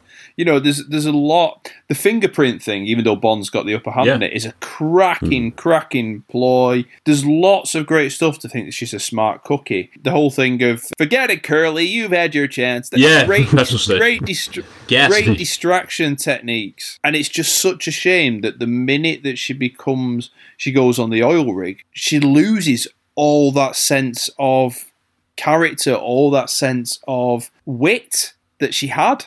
Like this diamond smuggler who is obviously fully involved and knows what's going on, all of a sudden can't hold, can't shoot a gun. Yeah. Uh, Realizes that she putting a tape in her bikini bottoms is just too obvious. Different Switching tapes. isn't Oh, it's a different character altogether, and it's just so good frustrating. It's just Guy Yeah. Hamilton again. It- just it's oh, I'm you know I'm weak, and then right, well we've done that now. You've had your nice empowerment uh, storyline. That's it. It's so frustrating. I utterly agree with everything you've just said. Um, I still think she's probably more empowered than some of the others. At least she picks up a machine gun. I know it's like a really rubbish part that Bond says, well, you know, shoot them! Or shoot them. Shoot them. You know, it's, it's one of the most No Scottish bits of the. Uh, maybe. But at least she picks up a machine gun. Let's flash forward to 2015, and Madeleine Swann doesn't pick up a machine gun on the when they're escaping from Blofeld's lair. And I, literally, the first time we saw that movie, which was on its opening night, we saw the late, the first screening. I was just like, pick up a gun, Madeline. And I was, ju- uh, I was just thinking, at, least Tiffany Case actually picked one up. It's ridiculous. gone backwards, you know, haven't we? And really have gone there, backwards. there is a, there is actually there is actually quite a lot of academic kind of uh, literature around the the Daniel Craig era and saying that the women are actually far more regressive than perhaps Yeah. we we think they are. Yeah. And I think I think that Tiffany Case is you're right. Like most Bond girls, she loses her agency in the last third. Um, and Goodnight is kind of the ultimate extreme. But at least Yes, I mean we could carry on all day about this, but you know, Goodnight at least Goodnight at least kills a person and blows up the island and almost kills James Bond with her bottom. You know, at least she gets Yeah. to do stuff. And uh, you know, T- Ti- Tiffany kind of does does get to do stuff as well. And the thing with the tape in her bikini bottoms is one of my favourite bits of the film. We're still in Tiffany's apartment. You obviously mentioned that lovely fingerprint Yeah. machine. It's quite a big machine to just have lying around, isn't it, every day? But it's gorgeous, and I love stuff Oh, with yeah. fingerprints. I think it, it's beautiful how the dusting and the machine and everything. Another one of these lines. Of, it's a nice little nothing you're almost wearing. I approve. Cracker And then she replies, "I don't dress for the hired help." Again, Yeah. she's got she's she's firing it care. right back at him. She's Yeah. like, who are you? You're a It's good. pleb. Yeah. You know. I, if it's my apartment, if I'm Yeah. to walk around half naked, then yeah, it's it's your problem. It's pretty. Yeah. I mean, it's not. It's not on. Is it something like, oh, I'll finish dressing. Oh, please don't. Not on my account. he's just taking it to the limit. Isn't is yeah. His charm isn't working, so now we're getting a bit Yeah. sleazy. He's laying it on pretty thick. Yeah. Who? Tom Mankiewicz? No. well, Bond. What else? Is this anti gingers? I don't care. I don't care much for redheads. Terrible tempers, but somehow it seems to suit you. As the only red, I'm sorry, David. I, ca- Strawberry blonde. I I used to be a lot more ginger when I was a kid. It's going more brown nowadays. Yeah, as the only red here head here, I can testify that we do have a terrible temper. Yeah. So e- e- everything, No everything she's there's no stereotype, there's no discrimination. It's just true. In terms of the novel, uh, Yeah. again, we don't want to kind of go off on one about this, but um, the main kind of character thing with characterization of Tiffany is that she's a s- can't remember if Fleming uses the word survivor or whatever, but Yeah, she's got yeah. some sex sexual trauma in her A past lot of them do, don't they? and it's it's Bond's kind of he want what's the phrase I'm after where he he's got that kind of complex where he wants to save fallen Save women complex. essentially, which is not Pussy just a. Bond thing. So, yeah. Yeah. even Tracy, you know, she's got that kind of tragic past and all the you know compared to him at least mental kind of uh, instability and that sort of stuff. So it's that kind of savior complex, isn't it? Yeah. Which fortunately they ditch completely in the film. yeah. It's, it wouldn't fit with the tone, would it? No, it wouldn't. Uh, no. no. Yeah, she's got another very iconic revealing black dress she comes out with finally. Bond asks her for dinner. She reveals, in terms of the plot, the diamonds need to get to LA. And Franks has been paid 50, 50k. It's quite a lot of money in those days, isn't it? Serious paid that. fifty grand. So yeah, he's doing all right, young Franks. Um, I how she's also like sarky as well. She's really sarcastic. What do you think he was going to be a pervering? yeah, yeah. Another very little scene. Bond just chatting to Q on the phone as he's removing his fake fingerprints in a hotel hmm. room, which we hardly see. Yeah, he's congratulating Q, and then you just it's the only little shot that you see of the Q's workshop. You just see some hmm. rockets in the background and a car. That's about it, really. it's like uh, a massive pile of rockets. They're trying to like Yeah, Yeah. somehow get into the bonnet of this car. Joe, it's Yeah. like it's this very comedic moment happening in the background. Did you notice that the car was the red Mustang? Ah, Yeah. is it really? I, I, I thought Well, that on the left. I- I only is what noticed- looks it's like the Aston from On Her Majesty's. Yeah, but I'm, right, I'm not it's- a yeah. so Yeah, yeah. at the back there is the Oh, is red it? Mustang. It's surely got to Oh, be the really? same red Mustang that is used Oh, wow. later in the film. that is pretty crisp. Because I just looked at it, I was like, "That's the Mustang that's used later." Definitely. Oh wow! Yeah. The thing I love about that scene is the again. I think there is some some really good editing choices in this film. She says, uh, so Tiffany says, and for God's sake, come up with something original. Cut to Bond close up peeling the finger with tweezers, Yeah, yeah, fake yeah. fingernails. And I've got to hand it to you, Ing- Q ingenious. Yeah, it's that. Um, uh, it's such a clever cut. I think it's just so funny. And then the funny end to the scene when Q's almost born. As soon as he's told him that Franks has escaped, done. And then you know, just an empty room. it's so good. It's so old fashioned. I love it. Wouldn't wouldn't happen now.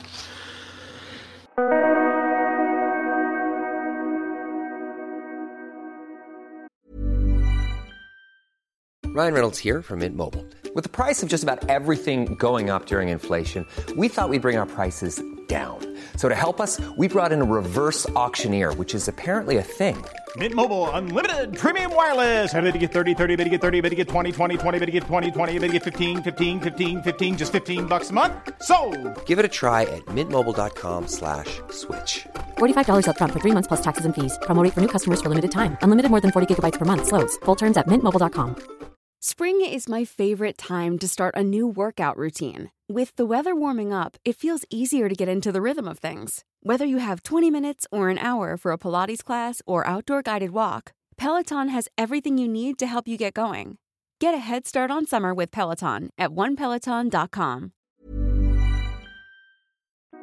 Bond making out with himself then. Yes, that's how it starts. makes yeah. and it makes we used to do that as kids all the time. We Yeah. we absolutely love that. I was obsessed with it. Yeah, in the playground, you used to do. Yeah, in the playground. I love the fact that this this is James Bond with all these kind of years of experience using this technique.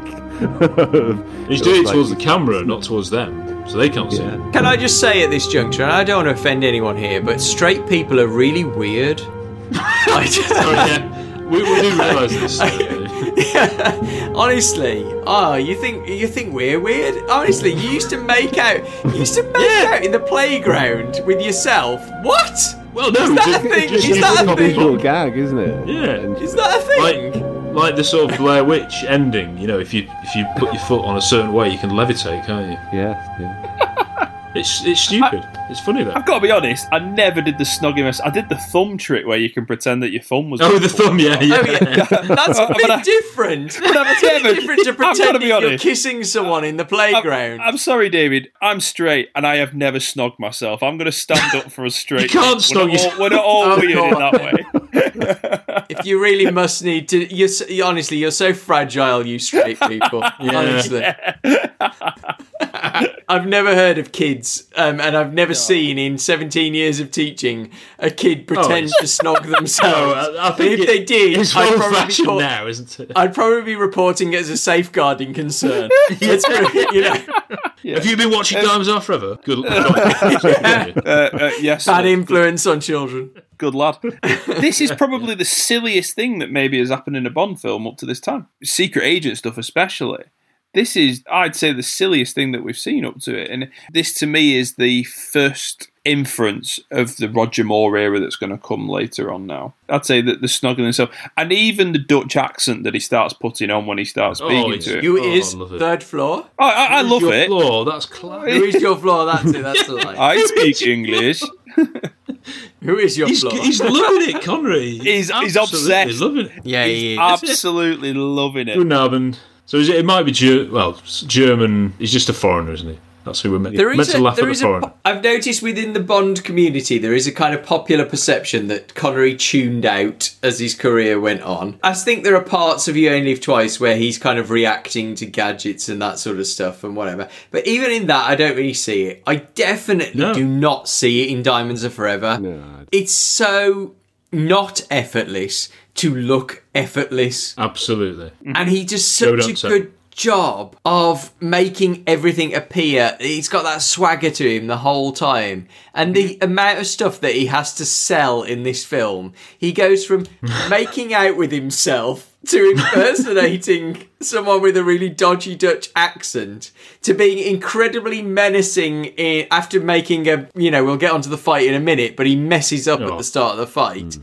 and then you know it's just like in that two minutes the range that he has to have is Yeah. phenomenal I'm one of the people who probably subscribes more to the view of him tuning out, especially in You Only Live Twice. I think Yeah. he Diamonds Are Forever. I think he gives a really good performance. I think he really enjoys himself. But I do see him as a different Sean Connery, say to the one that's in From Russia with Love. Yeah. it's Oh, not. yeah, it's yeah, yeah. it's not that it's not that he's bad in this. I love him in this, but it's a different character uh, for me. Very much. So. Well, this is when it, the change, isn't it? The, the misconception that it was the Roger Moore years, but this is the real change, isn't it? yeah, I'd say so. Thank goodness. Yeah, yeah, definitely. I think a terrific fight. This it's all about the confined space, isn't it? Mm-hmm. And stuntman Joe Robinson was a champion pro wrestler. He was actually considered for Red Grants. Doesn't surprise me. That I mean that that's sort of saying that a lot of the role of Red Grant maybe was originally because he's hardly speaks, doesn't he, to start with. Mhm. and then he's in this massive fight. You might as well cast a stuntman and then get try and get him to act rather than get uh, an actor to try and do the stunts. I'm not sure. Uh, no offense to Joe Robbins, I'm not sure he could have done the acting as well as as um, Robert Shaw on the in the bit before the fight. But, No. yeah. and yeah, he won our henchman poll, of course, Red Grant. So even more kudos. This was all pretty much choreographed by the two guys, and uh, Hamilton was sort of G- G'ing them on as well. Yeah, so Joe Robinson, he ran a martial arts centre in Brighton. There was an amazing story when he was 70, he hit the headlines. He was in Cape Town and there were eight muggers tr- tried to, you know, tried to beat him up and rob him, but he ended up beating them all up and getting. I mean, what a guy, you know! Wow. incredible. Yeah, what a hard as nails guy this this guy really is. At 70? Um, yeah, seventy. Yeah, and he was in the new all the newspapers. Like, I mean, that must have been pretty terrifying, wasn't it? Yeah, Franks arrives in the taxi. We, we say yeah, lovely flute music as um, he's doing the kissing. Bond's looking at his watch, and it's. Do you think this was deliberate? The fact that he does make the error, like you say. The first time he pulls his arm back, smashes the glass, and that alerts Franks, doesn't it? It look. It almost looks so realistic that it. Maybe it was just in one of the takes that happened, and then they started the fire. I don't know. I think it's intentional, and it is quite easy to miss. But I think it needs to. There needs to be something to clue him in. To yeah, otherwise it's just yeah. I I, I, I- think it's totally intentional. It's it's very believable as well. You know, it makes the fight more tense because you realise Bond has messed up, and he's got to make the best mm-hmm. of that situation. Even though he's messed up, he's literally fighting for his life, and he could have, you know, it, for for once things haven't quite gone to plan, and I mm. think that's what makes that scene. The thing that it reminds me of this sequence, and it didn't remind me of it until I rewatched it for this. It reminds me of the stairwell fight in Casino Royale because there are usually Bond Bond films have obviously take place in exotic locations and things. There are a lot of stairwells. I realised this when I rewatched Bourne Supremacy. Bourne films located a lot of fights in stairwells and office rooms and you know customs agents offices and all that sort of thing. Very unglamorous spaces. And this is quite a glamorous space in terms of it being a lift. But it's also kind of a very everyday space. The thing that always it doesn't irk me in sense it sort of adds to the scene is that it occurs in a very public space. And no one else in this apartment block notices what the hell is going on. I mean, Casino Royale, it takes place in a fire exit stairwell, essentially, so you can imagine why no one sees it. But no one, like, pokes their head out the door, to, apart from Tiffany. No, presumably they're at work or something. No one pokes their head out the door. And that, all, I do always think that during this sequence, because they're making such a racket and destroying the place. this beautiful lift. But it is this very public kind of space which a lot of times Bond films do not have action sequences take place in. It's very loud as well, isn't it? The crashing, the smashing of the glass, and the, The- fire extinguisher thing at the end. the sound editing is king for it for me, especially at the start where it takes out any score and all you hear is the lift noise and it's Yeah. absolutely super. And then they bring the score in gradually to climax. There's that word again. And then um, and it's superbly done the sound editing of this scene. It brings in the claustrophobia even more to the actual lift fight. It's a great fight. If I would have one slight criticism of it, it would be the ending. This is, to me, this fight in its own way is just as violent as From Russia with Love fight in, in its own way. But whereas From Russia with Love finishes with a brutal garrotte, we here we've got someone fire extinguishing somebody. And Like it's a, and, and yeah, it, like a pie in the face kind of. it is very pie in the Yeah. face. That's exactly what it is. Like. And and and, yeah. and and to me, I would rather it him just been bashed over the head and gone over, and actually been a bit yeah. more brutal because this is a bit in the film that does take itself seriously. This is this is a bit that is brutal. This is one of the main technical parts of the film, and I don't think you need the pun at the end of it. To be honest, if you if you interpret it as a pun, and it's it's and it's it's it's it's grounded. You know, it's like say one of the few scenes where you know you see Bond having a fight where he struggles. You know, you, there is that tension of is he going to get out of this? Hmm. You know, obviously, no, he does, but that's what I always liked about it is that, like, say he, he messes up, so he brings attention to himself by smashing the window. and then through it, it's like this is a fair fight, you know. And the remote yeah. is like he's getting, you know, it's it's, it's and uh, on clearly that you know he'd underestimated Peter Franks because one he escapes, and then two gives him a hard time, you know, and hmm. and, and it, it, it wasn't an easy kind of. He probably thought it was going to be, wasn't it? But no, I think it's a, it's a, it's a cracking fight, and like I say, the, the, the way it's shot, the, the the use of music, and the sound design, the fact that it, there, there is real tension in there, it's a real highlight for the film. And he uses his wits, doesn't he, Bond? Like at one point, he could be decapitated, couldn't he? You know, the, the shot of him going up on the lift, and then he kicks the stop button. Again, lovely sound design, and that sort of yeah, the shard comes in. And I know, I know, David, you're right, aren't they? Not anyone's seen it, but Tiffany's sort of there watching it, absolutely shocked, isn't she? It's a di- it's a different way to end it in terms of the this fire thing, the extinguisher, the normal ending, it? It's not a quick, boring strangulation, as Matt would say. It's uh, it's very, and he, he does get flipped over. It's quite horrible, you know, violent how he just shucks the fire extinguisher down on his you know face at the end. Yeah. Is he dead? I mean, well, don't know actually. I sincerely hope so. We assume he's dead. Yeah, I That's sincerely hope so. Yeah. I think it's a really neat bit of storytelling because, again, it allows them, it gives Bond the tool and it's, uh, you know, the dead body in order to be able to Yeah. carry out his mission, which is quite macabre Yeah. when you think about it, isn't it? So, some poor so and so had to stuff this body full of diamonds Yeah. um, Oh. in order to, you know, and it's obviously played off as you don't stop and think about it during the film because it's played off as really, really light. Elementary. I, sup- I suppose the thing we haven't talked about is Playboy. You know, I as I was doing my queer review for Diamonds Are Forever, I did kind of Google Playboy, and I'll be honest, um, I've never bought a Playboy. the first time in your life. again, again, it's for, no, I haven't, and I only read it for the articles. But having said that, I did find out in the course of my uh, digging around that Playboy were actually uh, queer allies from the ni- late Oh, yeah, yeah. 1960s. But I think it's interesting that bit because this is obviously the the dilemma at the heart of Bond all the time, where every every uh, I was thinking in The Living Daylights when he checks into the hotel and it's like your usual suite. Everyone knows who James Yeah. Bond is, and Tiffany knows who Bond is, uh, or at least has heard of it, heard him by reputation, even if she doesn't know what he looks like.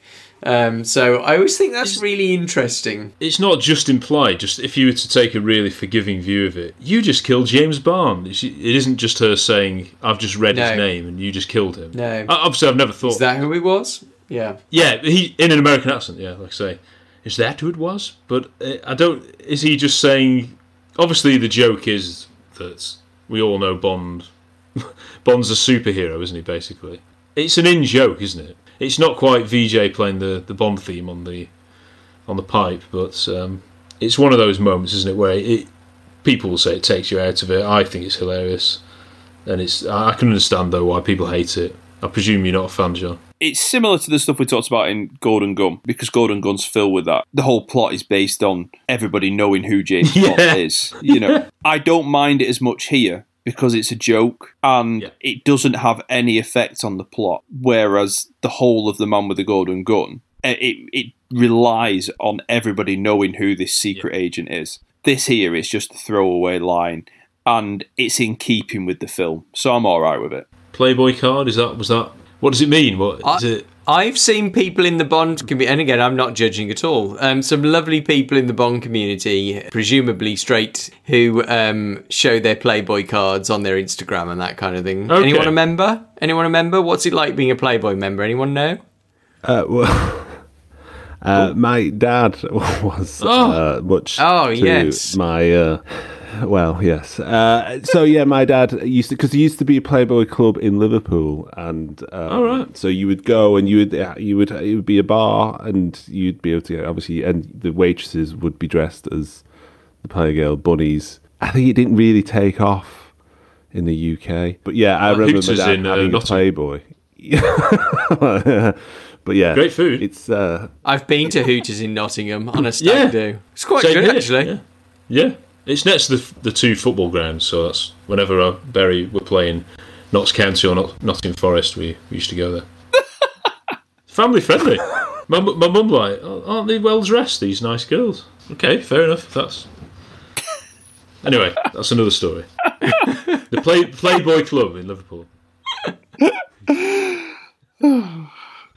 So the card is for that. It's not for your membership to the magazine or the, the mansion. I don't think so. No, I think it means he gets to go into the Playboy clubs whenever he's going going around the world. I suppose you could see it as almost like an update of you know because obviously Bond is well actually Bond isn't a member of clubs, is he? He's a member. uh, M's a member of Blades in the novels, and um, so it's almost like an update of that. Really, he's kind of Bond is like a member of a instead of a gentleman's club he's a member of a Spearmint Rhino. gentleman's club yeah exactly it's like spearmint Classic. rhino oh god yeah uh, hey i'm Oh, not dear. i'm not judging people who work there just the people who go there but no Very no different no things. We're all sinners. We're all sinners.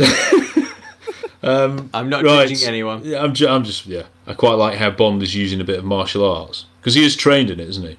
He's just sort of like a judo chop on, uh, for want of a better phrase, on Franks. i've just had austin powers pop into my Well, that's yeah, yeah. A lot of it was clearly inspired by this film. wasn't it? then we see the diamonds are revealed in the chandelier, which is lovely. Again, the musical cue. A little old lady dropped them by yesterday morning. That's a great shot because it's not a cut. It's actually in Yeah. the shot again. You don't notice it until she turns the lights on. It is a it's Yeah. a really lovely moment actually.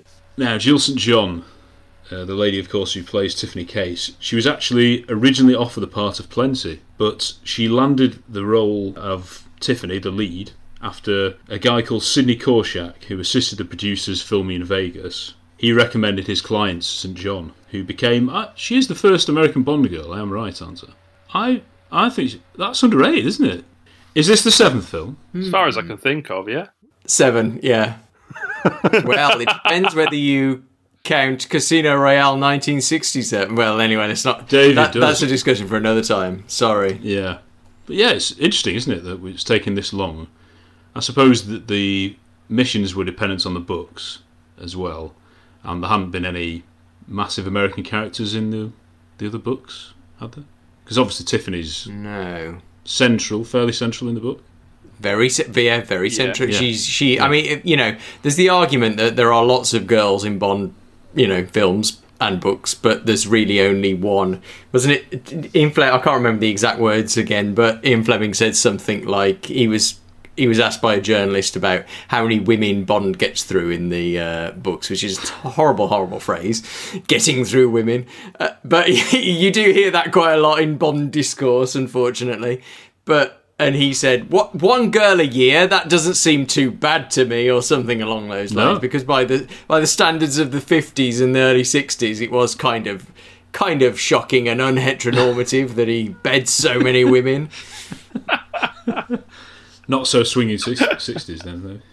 Yeah. well, yeah, that was the that was the weird. It's I, I always think when people uh, think of the swinging '60s, they're thinking about a very narrow section of the population that were kind of sexually liberated, and certainly not Yeah. most of the middle classes. But Vegas, anyway. I've said, uh, Oh yeah, no, I can't say. People who go to Vegas aren't from Vegas, of course, are they? Like Dubai, anyway. I Right, that's, uh, presume we've not. done that. Have, have any of us been to Vegas? Been been as we're about to get there? I don't think we have. Ro- Rob Parker of this parish has. But you, you've been, John, sorry. No, I've not been, and if I'm being honest, it's one of the last places on earth I think I'd want to go as well. Yeah, same. If I'm being totally honest, it's just No, no. it just doesn't appeal. It doesn't appeal to me at all. No. Yeah, why go to Vegas when you got Blackpool? So Absolutely, yes. Got better right. You got better rides. you got the sea Yeah. at Blackpool. yes, yeah. It's only it's less than an hour from us, isn't it, really? Mm-hmm. Yeah, It's only Right. an hour and a half from me. I did a half marathon in Yeah. Blackpool once. That, that, you know, that, you? that was that was nice. yeah. You say that as if you're looking at me and you're thinking, No, how did no, that really all. unf- unfit English teacher ever do? no, no, no. But uh, no, I, very can't, I can't, can't imagine. Oh, thank, you. thank you, Tom. Thank you. Thank you. you've just got me thinking now. Is that what if this film was set in Blackpool as opposed to Vegas? Oh yes. and like you know so as opposed to the high speed car chase we'd have the high speed donkey chase and uh, and we'd see Sean Connery go up Blackpool Tower to see uh, Blofeld on the Oh. top floor I mean it, it's just set Yeah. in stone isn't it you know If any film, if any Bond film could be relocated to Blackpool, it's this one. It's definitely He's trying win on those like the, the penny slots. Cute. yeah.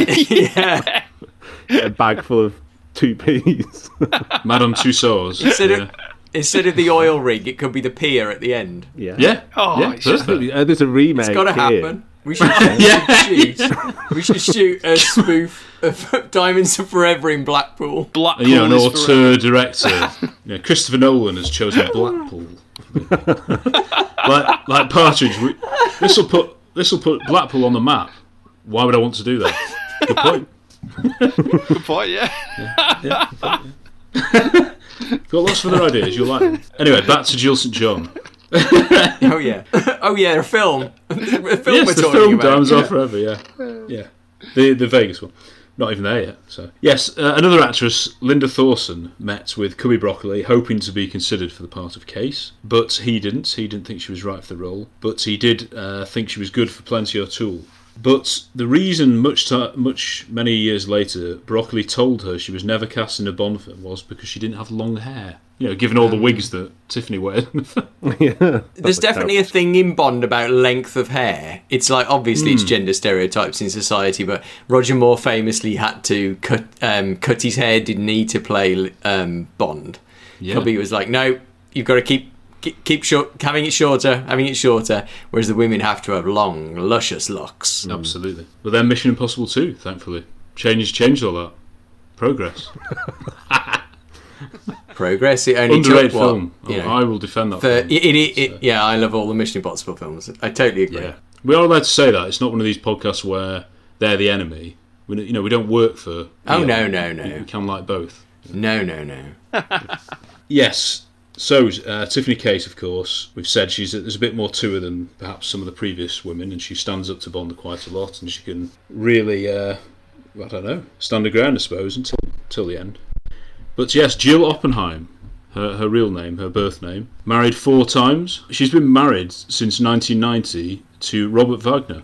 Said it as in the composer or the, the X Factor contestant. I don't, does he does he uh, pronounce it Wagner? I'm So yeah. I'm Wagner. never sure. I think it is Wagner rather than. It, rather Wagner. yeah.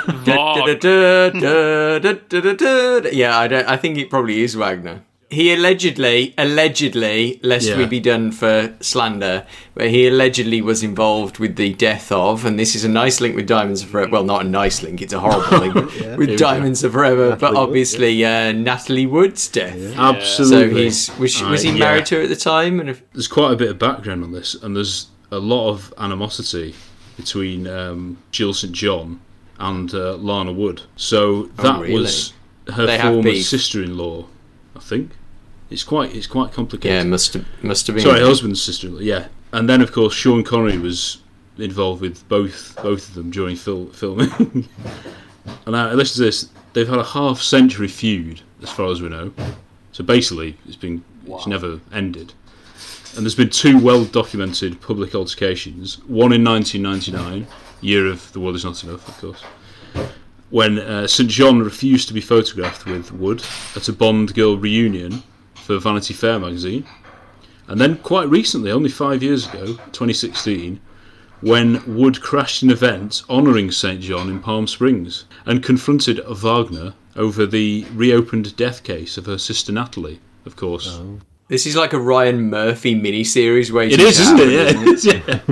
oh, Ryan Murphy gives gives gay directors a bad name, but you know it's uh, uh, uh Oh, you yeah. not- um, I can, you not I like can- the O.J. Simpson and um, Versace? Oh, I, ca- I, I work with loads of people who love them, and I feel like a, a, whole- a traitor to my a, a traitor to my homosexual race to um, to uh, to kind of ber- berate berate Ryan Murphy. It's really important for Ryan Murphy to be a powerful producer in Hollywood and everything, Yeah. but I think whenever he directs something stylistically, it's an abomination. It's just it's just awful. I hate it. But that mi- that's just personal preference. Anyway, I can You- just you're not being imagine. here. Let's get Ryan Murphy to redirect to, to direct Diamonds Are Forever in Blackpool. That would that would Yes. be that would be the aesthetic, Deal. Deal. the perfect aesthetic for this film. Ryan Murphy could direct the story of Natalie Wood, and uh, Yeah. So she she mysteriously drowned in 1981 while yachting with uh, Robert Wagner. That's never been resolved, and there's always been that sort of murky thing that we probably can't say anything due to legal reasons about that. Was it a boating accident? Well, yeah, Yeah. yeah, Listen to this. I've got a list. This isn't meant to be sexist or anything. A list of people that Jill St John is meant to have dated or has definitely dated. This is this is incredible. We've mentioned a few of them already. So obviously Sean Connery, George Lazenby. Sorry, uh, this is a really rubbish joke now, but do you think after they finished, uh, George George Lazenby and uh, and Jill St John, she turned he turned to the camera and went, "This never happened to the other fella." yeah, that was coming. Oh, It's such you a know what? I have an image of George. This is complete. I have an image of George Lazenby saying that now, completely naked except for a big furry coat. I spent a while on Thunderballs having a look through the pictures. Uh, there's a there's a joke haven't there which I'm not going anywhere near. But the yeah, there's this weird anecdote of George Lazenby himself where Peter Hunt was given a big furry coat for so the director on imagined this big furry coat for Christmas by the producers, but Peter Hunt didn't want it for some reason. So George Lazenby basically stole the coat, and according to George Lazenby, that coat was the reason he I can't remember the exact phrase, but basically he got laid multiple times. Apparently women love a gigantic furry coat. Just making a note. Does it have to be furry? Yeah. How- kind of I don't know. I, I, I think it, And where do you get one of these furry coats from? Asking for a friend. yeah, yeah, yeah. Jill St John did date uh, George Lazenby apparently. Mi- Michael Caine, obviously. Wow. David Frost. Da- David Frost was a hottie back in, I know, back no. in the day. Honestly, uh, it's not. I thought it was just Frost. Ni- Have you ever seen Frost Nixon? Yeah, uh, Yeah, yeah, Mike- yeah. Michael Good Sheen. film, yeah. Uh, I thought it was. Um, I thought that film was lying to me, and then I actually looked at the archive pictures, and I'm like, no, David Frost was. A, was a, I only remember him from like through the keyhole and stuff. Well, But yeah, he was quite. He's an although attractive Jennifer's fellow. a, a fan of Michael Sheen. I think when he's when he's got a beard in. Is, it, is it The Good Wife? Mm. Yeah, definitely. Yeah. But there's loads of these. Sorry, I'll try and race through them. But there's I was right. going You'll to love say, this is, one. is this is this episode purely all all the people Yeah. that Jill St John slept Yeah. with and related anecdotes? it's it fits the tone of the film. In the interests So- of uh, balance, we probably need to do this with one of the male cast members at some point. But Well, yeah, I yeah. think I think George La- George We Lazenby mentioned is a likely candidate. I think. Yeah, we mentioned Yeah, George. yeah, yeah. We've got we've got Sean. We've got Sean. Yeah, yeah. So Jill St John has also dated Tom Mankiewicz. According to this, I can't- but of course he Okay, never married, okay. and that was on his Uh, obituary. well, so. yeah. As we discussed last time, I'm I'm relatively certain that Tom Mankiewicz was gay, but that you know, sexuality is a spectrum. You know, most most people science has proven are not exclusively one or the other. So you know, there you go.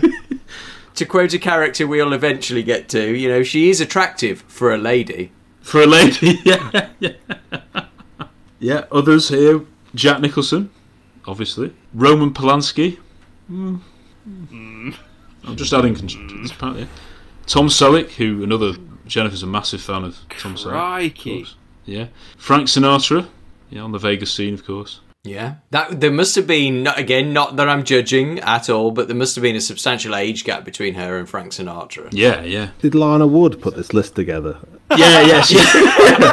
I'm her agent. Yeah. It's so I can get her on the show. That's, that's, As you that's why it's been done. yeah. Yeah, I was going to say, what's the provenance of this source? Plenty Tom? of names, O'Toole. So, yeah. yeah.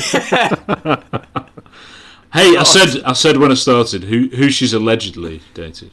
So yeah, I'm covered. And most of them are dead What now. gossip rag has turned this list out? so- Yeah, you'll love you'll love the other ones, and then I will finish. Hang on, there's more. Yeah, Robert Vaughn, Okay. Adam West, yeah. who we've mentioned, who was possibly up for being Yeah, cast as very Robert Vaughn. attractive man, yeah. That's babyish though, isn't it? Because like obviously she was in she she was in Batman, wasn't she? Oh, Was she? Yeah, she was Was she in Batman? in the TV series. Yeah, she yeah. was like the joke. I think pretty sure it's the Joker's like uh, kept woman, and she was in Ah. for quite a lot of the, the TV series. Like a episodes. proto Harley Quinn sort of thing. Yeah, kind of. Didn't really want to be with him. More kind of Progressive, like- yeah. yeah. No, I mean, it's good. Tiffany. I, I, But yeah, it, ju- it well, it genuinely seems though that any film or TV series that she's cast in, she's romantically linked to um, the main actor. Played by gay men as well. Well, some of them, yeah. Cesar Romero in Batman. Yeah, obviously, This is yeah. news for anyone. No, Uh, yeah. but Ce- uh, probably, possibly not. But What? Cesar Romero is gay as well. Yeah. yeah. I didn't know that, but I, I didn't know that he wasn't gay, if you know what I mean. Mm-mm. She was actually on a film with Frank Sinatra called Come Blow Your Horn. Again, that sounds a bit rude, but uh, she she was nominated for a Golden Globe for that. Underrated. So that's presumably where she met Frank. And the final name, another name which has been mentioned in a Bond film, Henry Kissinger. Wow. Which what references is there in a Bond film to Henry Kissinger? I can't remember. I'm going to get Henry Kissinger. Yeah, that's it. That's it. Yeah, Henry Kissinger, the only person who, who's not who's mentioned in a Bond film and Fawlty Towers. Yeah, yeah, yeah. okay. Henry Kissinger. Yeah. If you're enjoying Really 007, why not follow us on Facebook, Twitter, and Instagram? Look us up at Really 007 Pod. Before we get on the plane to LA, we have uh, the body has to be boarded, and we get a crisp military version of the title theme. Love it. Not on the not on the official soundtrack, sadly. And Connery's in his element, isn't he? He's overdoing it in a way, isn't he? He's sort of pretending Oh, yeah. to be the deceased brother, but like, don't keep going on about it. You're making it a bit obvious here, mate. we were inseparable, you know. Please, Mr. Franks.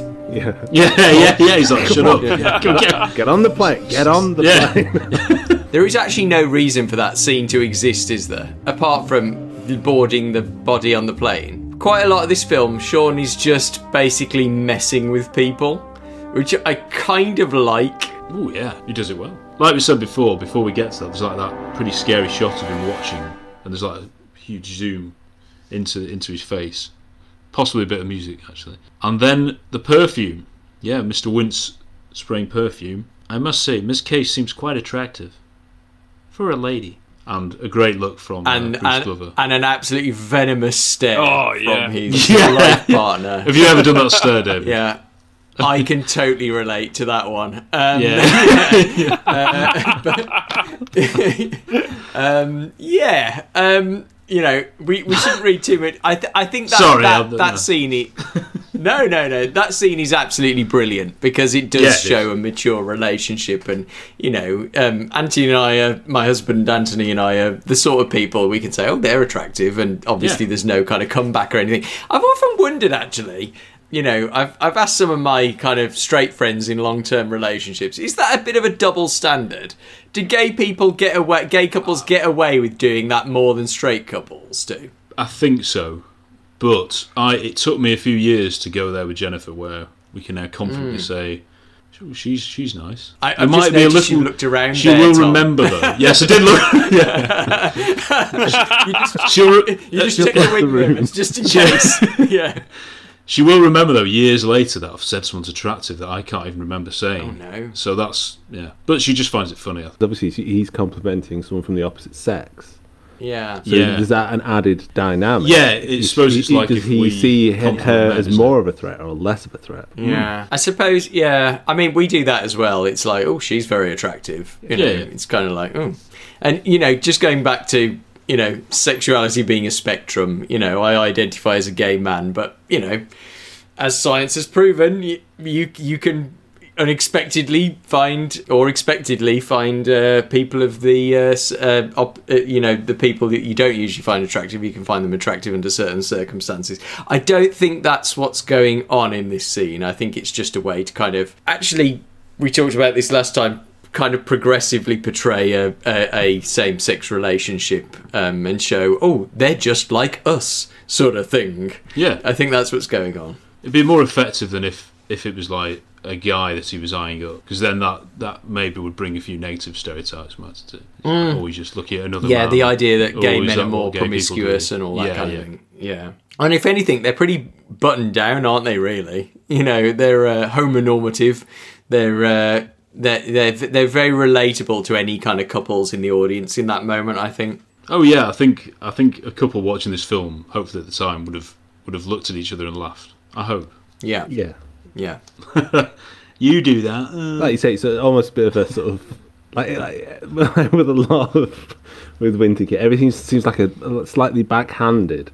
It's like yes, they're just like us, but we'll make a point. Of, you know, Yeah, yeah. they're Yeah. just like us. you Yeah. know? Yeah, yeah, But yeah. I, I can get that. I can. I can imagine lots of kind of you know straight married couples going. Oh, George! hmm, You Yeah. remember that time on the train? You, George on the brain. out and Yeah. you ruined dinner. You know what I mean? yeah, yeah, yeah. That man in his furry coat. Yeah, yeah, that's what it's. Oh, put the furry coat away, George. You won't be able to I'm not wear in the out mood. George. Yeah. I think the furry coat needs to go up for winter, don't you, George? Yeah, yeah. I don't know where I, I don't know where my brain's going with that one. Yeah, it, uh, well, it's a, it's a bit tangency, but it is to this point. I think this is quite an interesting scene on the basis that it actually highlights a loophole in the film later on for me, a, a plot hole in the film. I know there's the, I know there's like the deleted scene of of uh, Plenty O'Toole going in to take Tiffany Case's keys for her house, and we don't get that. Yeah. But it's implied that Plenty O'Toole is killed as a result of mistaken identity. Yeah. But Wint and Ah, Kidd have right. seen who Tiffany Case is. They've just acknowledged Yeah. that Tiffany Case is very Yeah. attractive for a woman. So it's like, so it doesn't make sense because we- we've got to presume, although we don't see it, we presume that it's Wint and Kidd because they're bumping off everybody who hmm. is involved in it. But they would know that that's not Tiffany Case. So I, that bit's always confused me a bit. And I really like Yeah. this scene. Don't get me wrong; it's, it's not a criticism of this scene, but I just think it serves as a highlights a plot hole later on. I've never noticed that before, John. I mean, you've ruined Diamonds Are Forever again, John. Sorry, mate. Um, after 30 years of watching this film, uh, I'm, I'm now revi- uh, re- realizing that there's even more holes than, uh, than I thought there were before. Thank you for that. but it's very enjoyable. There's, there's fewer plot holes in some of the others. Oh yeah, Name one. Man with Yeah, the yeah, I don't want to. I don't. Okay. Oh, yeah. Okay. Yeah, yeah, yeah. yeah, yeah, yeah. Uh, we're at LA airport and we meet Felix. And we get, I've written here quite sleazy but gorgeous John Barry music. This is one of those um, cues we talked about before, which is like writ- on the soundtrack is labeled source cue. I don't know if it was originally on the tapes that they took them off, but it's so kind of unnecessarily gorgeous that music for a quite mundane scene. Just showing off, wasn't it? It's like the sort of music you want to play when you're just waiting for a bus or something like that, just to make life Yeah. a bit more glamorous. Yeah, so Felix. for me is the worst Felix in the whole series. He's a bureaucrat, and I could not imagine James Bond being his best mate. No. Like this is so far removed from Timothy Dalton and David Hedison, or even Jack Lord and Sean Connery. This is John Terry. well, No, yeah. not John Terry. People really don't like What's his him. no. it's just the way it's it's just the way he's portrayed as he's portrayed as a bumbling idiot which is not the felix leiter that we know and i just think it's a really it's a sad portrayal of him he reminds me of like is it lefou in beauty and the beast who Oh, basically yeah, yeah. the little the little dog's body to uh, to gaston Yeah. it reminds me of that like that kind of just that irritating little guy who's there and he's only there because you feel sorry for him kind of thing as opposed to He's, um, take pity on him Yeah, he's just there to mop up Bond's messes, essentially, isn't he? Especially the scene later in the hotel room. Uh, Yeah. I we'll get we'll get to there by 2027. One thing I did pick up when I listened to the DVD commentary before I wrote my article last year was that Guy Hamilton said that he wanted a straight, in terms of just kind of mundane Felix Leiter to contrast with you know the livelier characters in the film because he already had characters turned Yeah. up to 11 so I, I can sort of see where they were coming from with that but it is a waste of felix leiter especially as and we talked about this last time as well but the novel of diamonds forever is not the best novel but one of the best things about it is that relationship between bond and leiter even though they have no reason to be together unless they're in love with each other. No reason at all to be with each other through that whole novel. This is not that relationship in any any sense. Norman Burton, the actor, he played the first gorilla we see in The Planet of the Apes. You know, the iconic first one. no. Yeah. I think that's quite interesting. You know, when you when you when you realise Yeah, that these apes are, you know, able to walk and ride horses, mm-hmm. etc. Yeah. Hang on, they weren't real apes. Like, I made it, Ma. Yeah, yeah, yeah, yeah. Film. What are you? An ape? Oh. Oh. Yeah. Other films he's been in Wonder Woman, the TV series, and the engineer in The Towering Inferno. Oh, really? I love that Yeah. film. I, I really like Never that. noticed. Love those disaster movies, yeah. And Mm. Ken Russell's Crimes of Passion, which I haven't seen, but we get the Ken Russell link in with Andreas Is that the Melanie Wisniewski. Griffith one? Yeah, I think it is. Yeah, Oh, yeah, yeah. yeah. Crimes of Passion. He died six days before his 80th birthday in a car accident. Well, that's brought us back down to earth, Tom. Thanks. Considering we're about to head to a mortuary. You know. yeah, yeah. That's true. Yeah, yeah, yeah. Because Felix is tipping Bond off that these sort of goons have, have arrived to pick them up in the in the funeral car. I think it's quite it's quite a good exchange between them, isn't it? Like chats without pretending that you know each other, but obviously they do. And they have the elementary Doctor Leiter line, which good line, isn't it? Tom Mankiewicz was proud of that line, but Cubby Broccoli Yeah. was like, you need to delete that line from the script. But I think it was Guy Hamilton who saved it. There you go. Great director, Chris, isn't he? Yeah, there we are. I, I don't want to throw my husband under the bus here, but when we rewatched Diamonds Forever hours before we began, uh, w- w- ahead of recording this podcast, he did say, um, he did say, I don't get it. What's an elementary? My husband is famously naff at science, so. so, you have to um, explain it but yeah, so I, I do think it's one of the, you know, he's a very intelligent man, but I do think it's kind of a bit of a niche gag. Oh yeah, yeah. Yeah, you can imagine him everyone's heard of it. kind of punching the air when he wrote that. like, Tom, no, not everyone's gonna get that. anything, but that's, that line stays in the script. It's a bit too clever for its own good in a way. Yeah. I mean, I'm not a biology expert. I, if you were to tell me where my alimentary canal is, I'd be like, yeah, no, vague idea. But Sorry, it's mate, like, yeah, it's like I, I know it is a body part, and that is it. So it's not that it's not exactly laugh out loud funny, is it? It's far more highbrow than something from Purvis and Wade, though, isn't it? Oh, Shots fired. See, I'm down in the gutter with Purvis and Wade most of the time. So.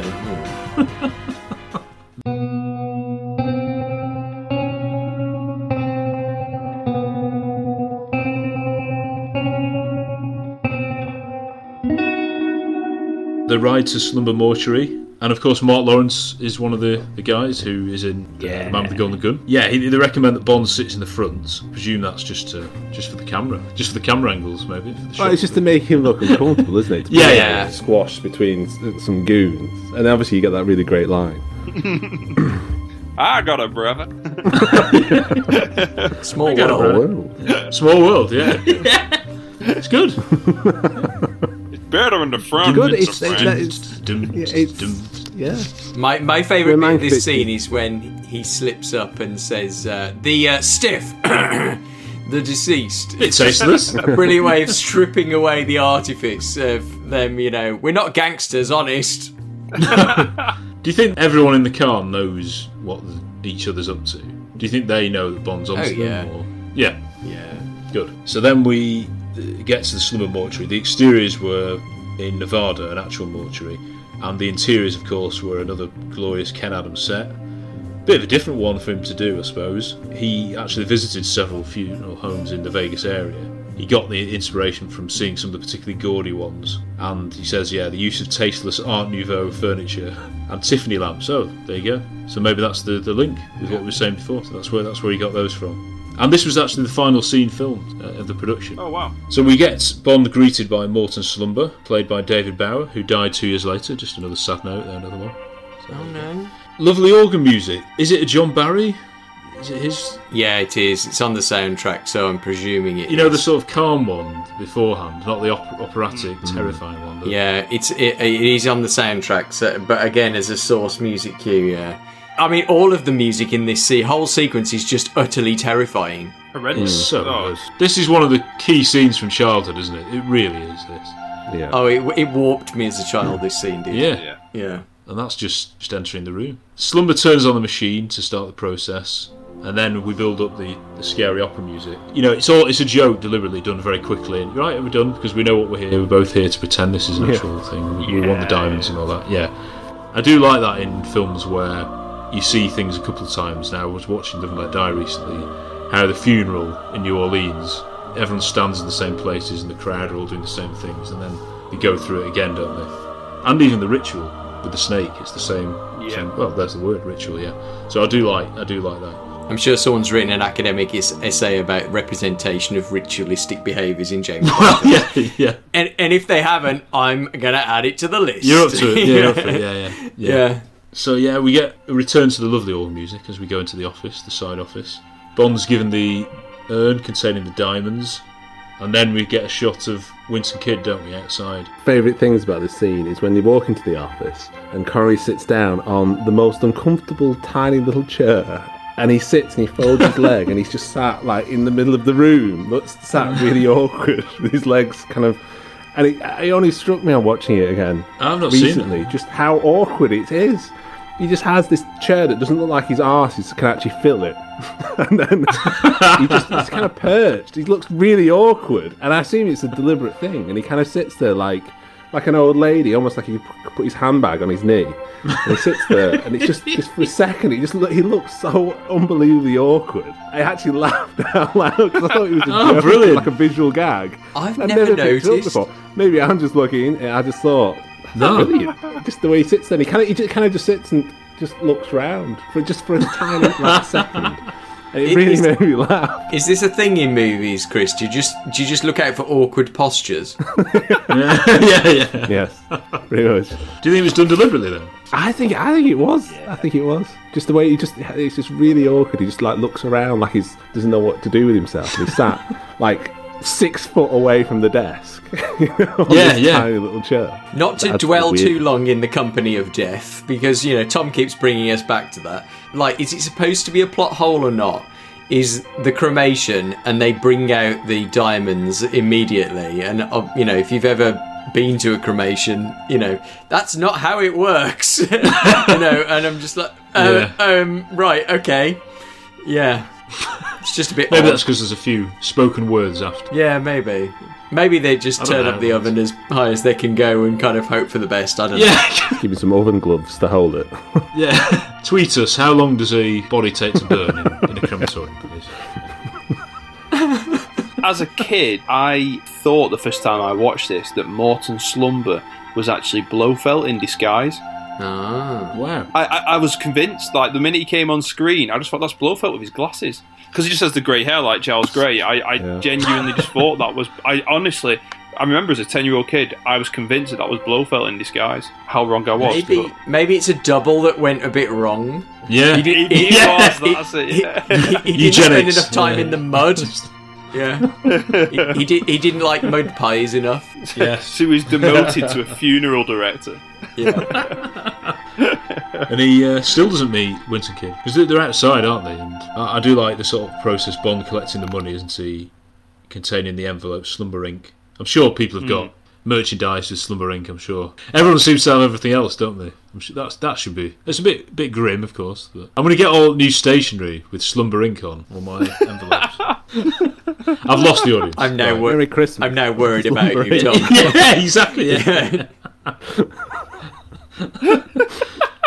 David thought we were weird when we were saying we're kissing and pretending to kiss ourselves in the corner of the room. Tom, Tom, are you okay? Let's- I'm you not. know, I'm not, David. I'm Is, a some, deep is someone checking in with you on a regular basis? I've got my carer Jennifer on standby, so yeah, don't worry. Good. Jennifer, we're going to need you.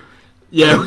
Um, so yeah, Wint and Kidd are there, and yeah, they knock out Bond. So crucially, Bond doesn't see them because his back's turned to them. I, I love again how they use an urn. It's, I love it. Yeah, it's The- brilliant. So good. irony. And then Shady Tree collects the diamonds. Yeah, so we're introduced to Shady Tree now. Bond's put in the coffin, and here we go. I mean, guys, how scary is this? Dear, dear. Sit time is six minutes. Six minutes. Check. I, I genuinely had recurring nightmares about this sequence as a kid, and uh, I think that's partly why I love this film so much because it just messed me up.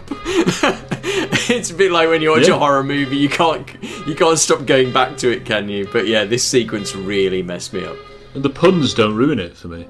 There's so many puns. going Oh no, no, and I think that's for, for, it, it's what makes it as a as a kid. What made it fascinating and just this weird film because the, because the tone is hmm. it's it's it's like really witty. It's very lots of quick fire dialogue, but at the same time, it's really quite dark. You know, it doesn't Oh. shy away.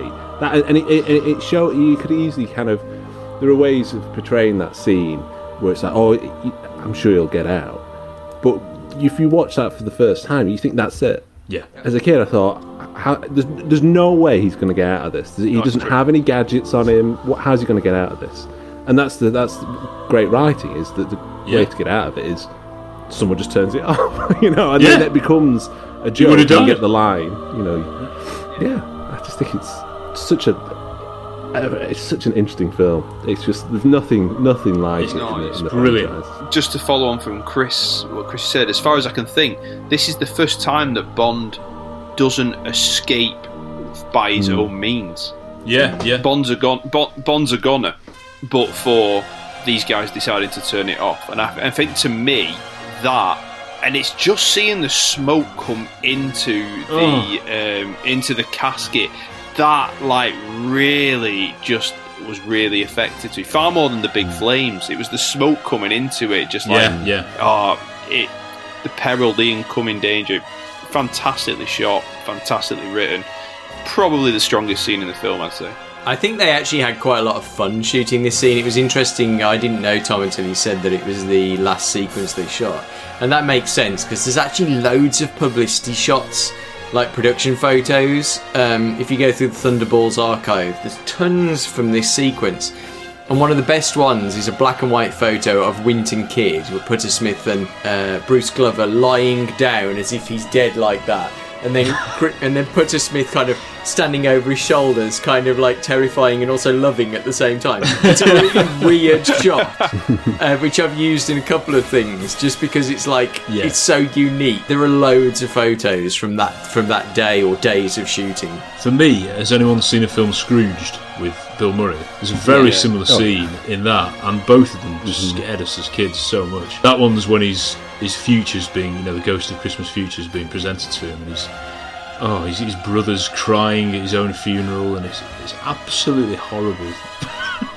and then it ends with the hallelujah when he, when he wakes up. it's so that's great. what makes it great is that you, you- for, for it to be for, for, the, for the, almost the jokes to land, you have Yeah. to go, you have to commit to the dark to, to Very then have that, have that release, Yeah. and that's for, for the you know, and it, it always made me laugh. And it was more from relief when he opens Yeah. the door and he opens the, the, the casket. You dirty double crossing Yeah. man! You Yeah. think it's like, oh, he's all right, you know. I mean, th- th- I, I think it's partly because that's such a common phobia in a sense. Mm. You know, being buried alive Yeah, or yeah. being burned alive. Yeah. You know, even to the point that historically people used to. Um, what? So when sailors died at sea, they used to put the last stitch through their nose to make sure they weren't still alive. You know, that would be the thing to wake them up Yeah. if they thought someone was dead. And I'm sure Victorians. I've read far too much about this, but um, probably because of this film and because it had that this impact on me. But um, but Victorians used to have like bells installed above their coffin. I'm not sure how that worked, but basically they could Oh, ring yeah. that if it. In fact, that's portrayed in Yeah. um, Sean Connery link Great Train Robbery. The Michael, have oh, you Oh, ever yeah. seen that? The Michael Crichton written directed film. They actually do portray that that in there. That's probably where I know that from. And I think there's like an Edgar Allan Poe story about being buried alive, and you know, it's such a it's such a common phobia. There was a children's ghost story. Yeah. I forgot what it was called. It was very Chris territory. It was on maybe early nineties on TV with a, a boy with a bell around his, Oh, his neck. Came to like another boy's window at night. It was absolutely awful. It was called something like Darkness Falls. It wasn't that, but it, I I need to I need to refine that. But it was really awful. But it Hmm. Was that. You, I think that must have been it, David. You know. To make sure that he was Ugh. dead. Well, this is- this it is round cheery. Yeah, oh yeah, it's this is, but Yeah. it is a, it is funny the the relief because you, well you've had the Glowing heartwarming tribute, as a kid, yeah. glowing tribute and all. Oh, that. God, and also, I love, I love Yeah, how it's like Connery big. just That's like Purvis and Wade. he's like Yeah. Just jumps out the casket. It's like, where are you going? He's like, Yeah. here, the whole time. Yeah. He's like, I'm, I'm out now. Like, Yeah, he's I'm gonna walk. Oh, that was nothing. I'm gonna go. it's like a minute ago. You Yeah. were shitting yourself. Now, don't tell me. You're St. Peter? Yeah. it's great from all of them. Those lines, like you said, Chris, are so funny. Yeah. I don't know. Only like a New Yorker type accent would, would make it funny, as funny as it is. I still haven't a clue what he says. It's just, but it's just the iconic. Mm. As a kid, those lines. Were Wint and Kidd definitely trying to kill him, and then Shady Trees intervened, or were they trying to torture out of him? It's a bit like the Fabergé egg in Octopussy. If you you can Yeah. track it through the film, I've never actually bothered to do it though. But clearly, Blofeld's stockpiling these diamonds to make a giant space laser because, of course, you know that makes total sense. Yeah, yeah. Oh, like you do. Yeah, like you do. But at some point, he's kind of. I, I get the feeling he's having his cake and eating it. He's sort of siphoning off the diamonds one way and keeping the pipeline running in other ways with fake Yeah. diamonds. And yeah, it's all a bit wibbly wobbly, kind of, you know, doesn't really make Did he a fat only lot of stop the cremation because he realizes that they're fake, though? I think so. yeah. But in Octopussy, they want fake diamonds, just to confuse it. Yeah. I think it's. So that makes sense. That's fine. Well, it's consistent. probably- with, it's consistent with every other death, isn't it? Every other person who's been involved in the diamond smuggling has been taken Yeah. out once the real diamonds have been passed on. You think of like Mrs. Whistler. You think think of uh, Doctor Yeah. Tynan, but they can't kill him because he still has the real diamonds. He's not passed them on. So I I I Yeah. take it like that definitely. So technically, I suppose, just to go back to what you said, John, technically, it is Bond's ingenuity that does save him because he doesn't put the real diamonds in Peter Franks' yeah. and gives them to the CIA. Really mm. hoping that they won't. it's like, hopefully that will. So There's a lot riding on. Yeah. Yeah, Yeah, that, mean. that is like a cast of the die, isn't it? Really? Yeah. Yeah, I don't think he plans it that way. No. really, no. Join us for part four of our Diamonds Are Forever review, where Bond is really enjoying Las Vegas. Not only does he have a lovely car chase, but he also goes on a moon buggy ride.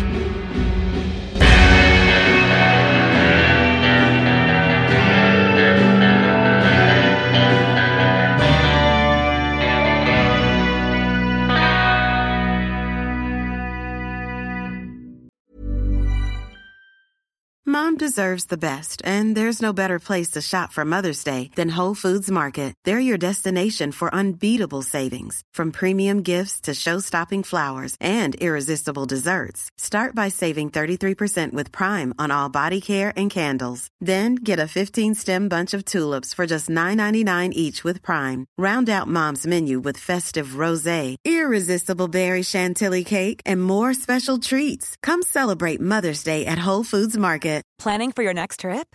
Elevate your travel style with Quince. Quince has all the jet setting essentials you'll want for your next getaway, like European linen, premium luggage options, buttery soft Italian leather bags, and so much more. And is all priced at 50 to 80% less than similar brands. Plus, Quince only works with factories that use safe and ethical manufacturing practices. Pack your bags with high-quality essentials you'll be wearing for vacations to come with Quince. Go to quince.com slash pack for free shipping and 365-day returns. Imagine the softest sheets you've ever felt. Now imagine them getting even softer over time. That's what you'll feel with Boll and Branch's organic cotton sheets. In a recent customer survey, 96% replied that Boll and Branch sheets get softer with every wash. Start getting your best night's sleep in these sheets that get softer and softer for years to come. Try their sheets with a 30-night guarantee. Plus, get 15% off your first order at bollandbranch.com. Code BUTTERY. Exclusions apply. See site for details.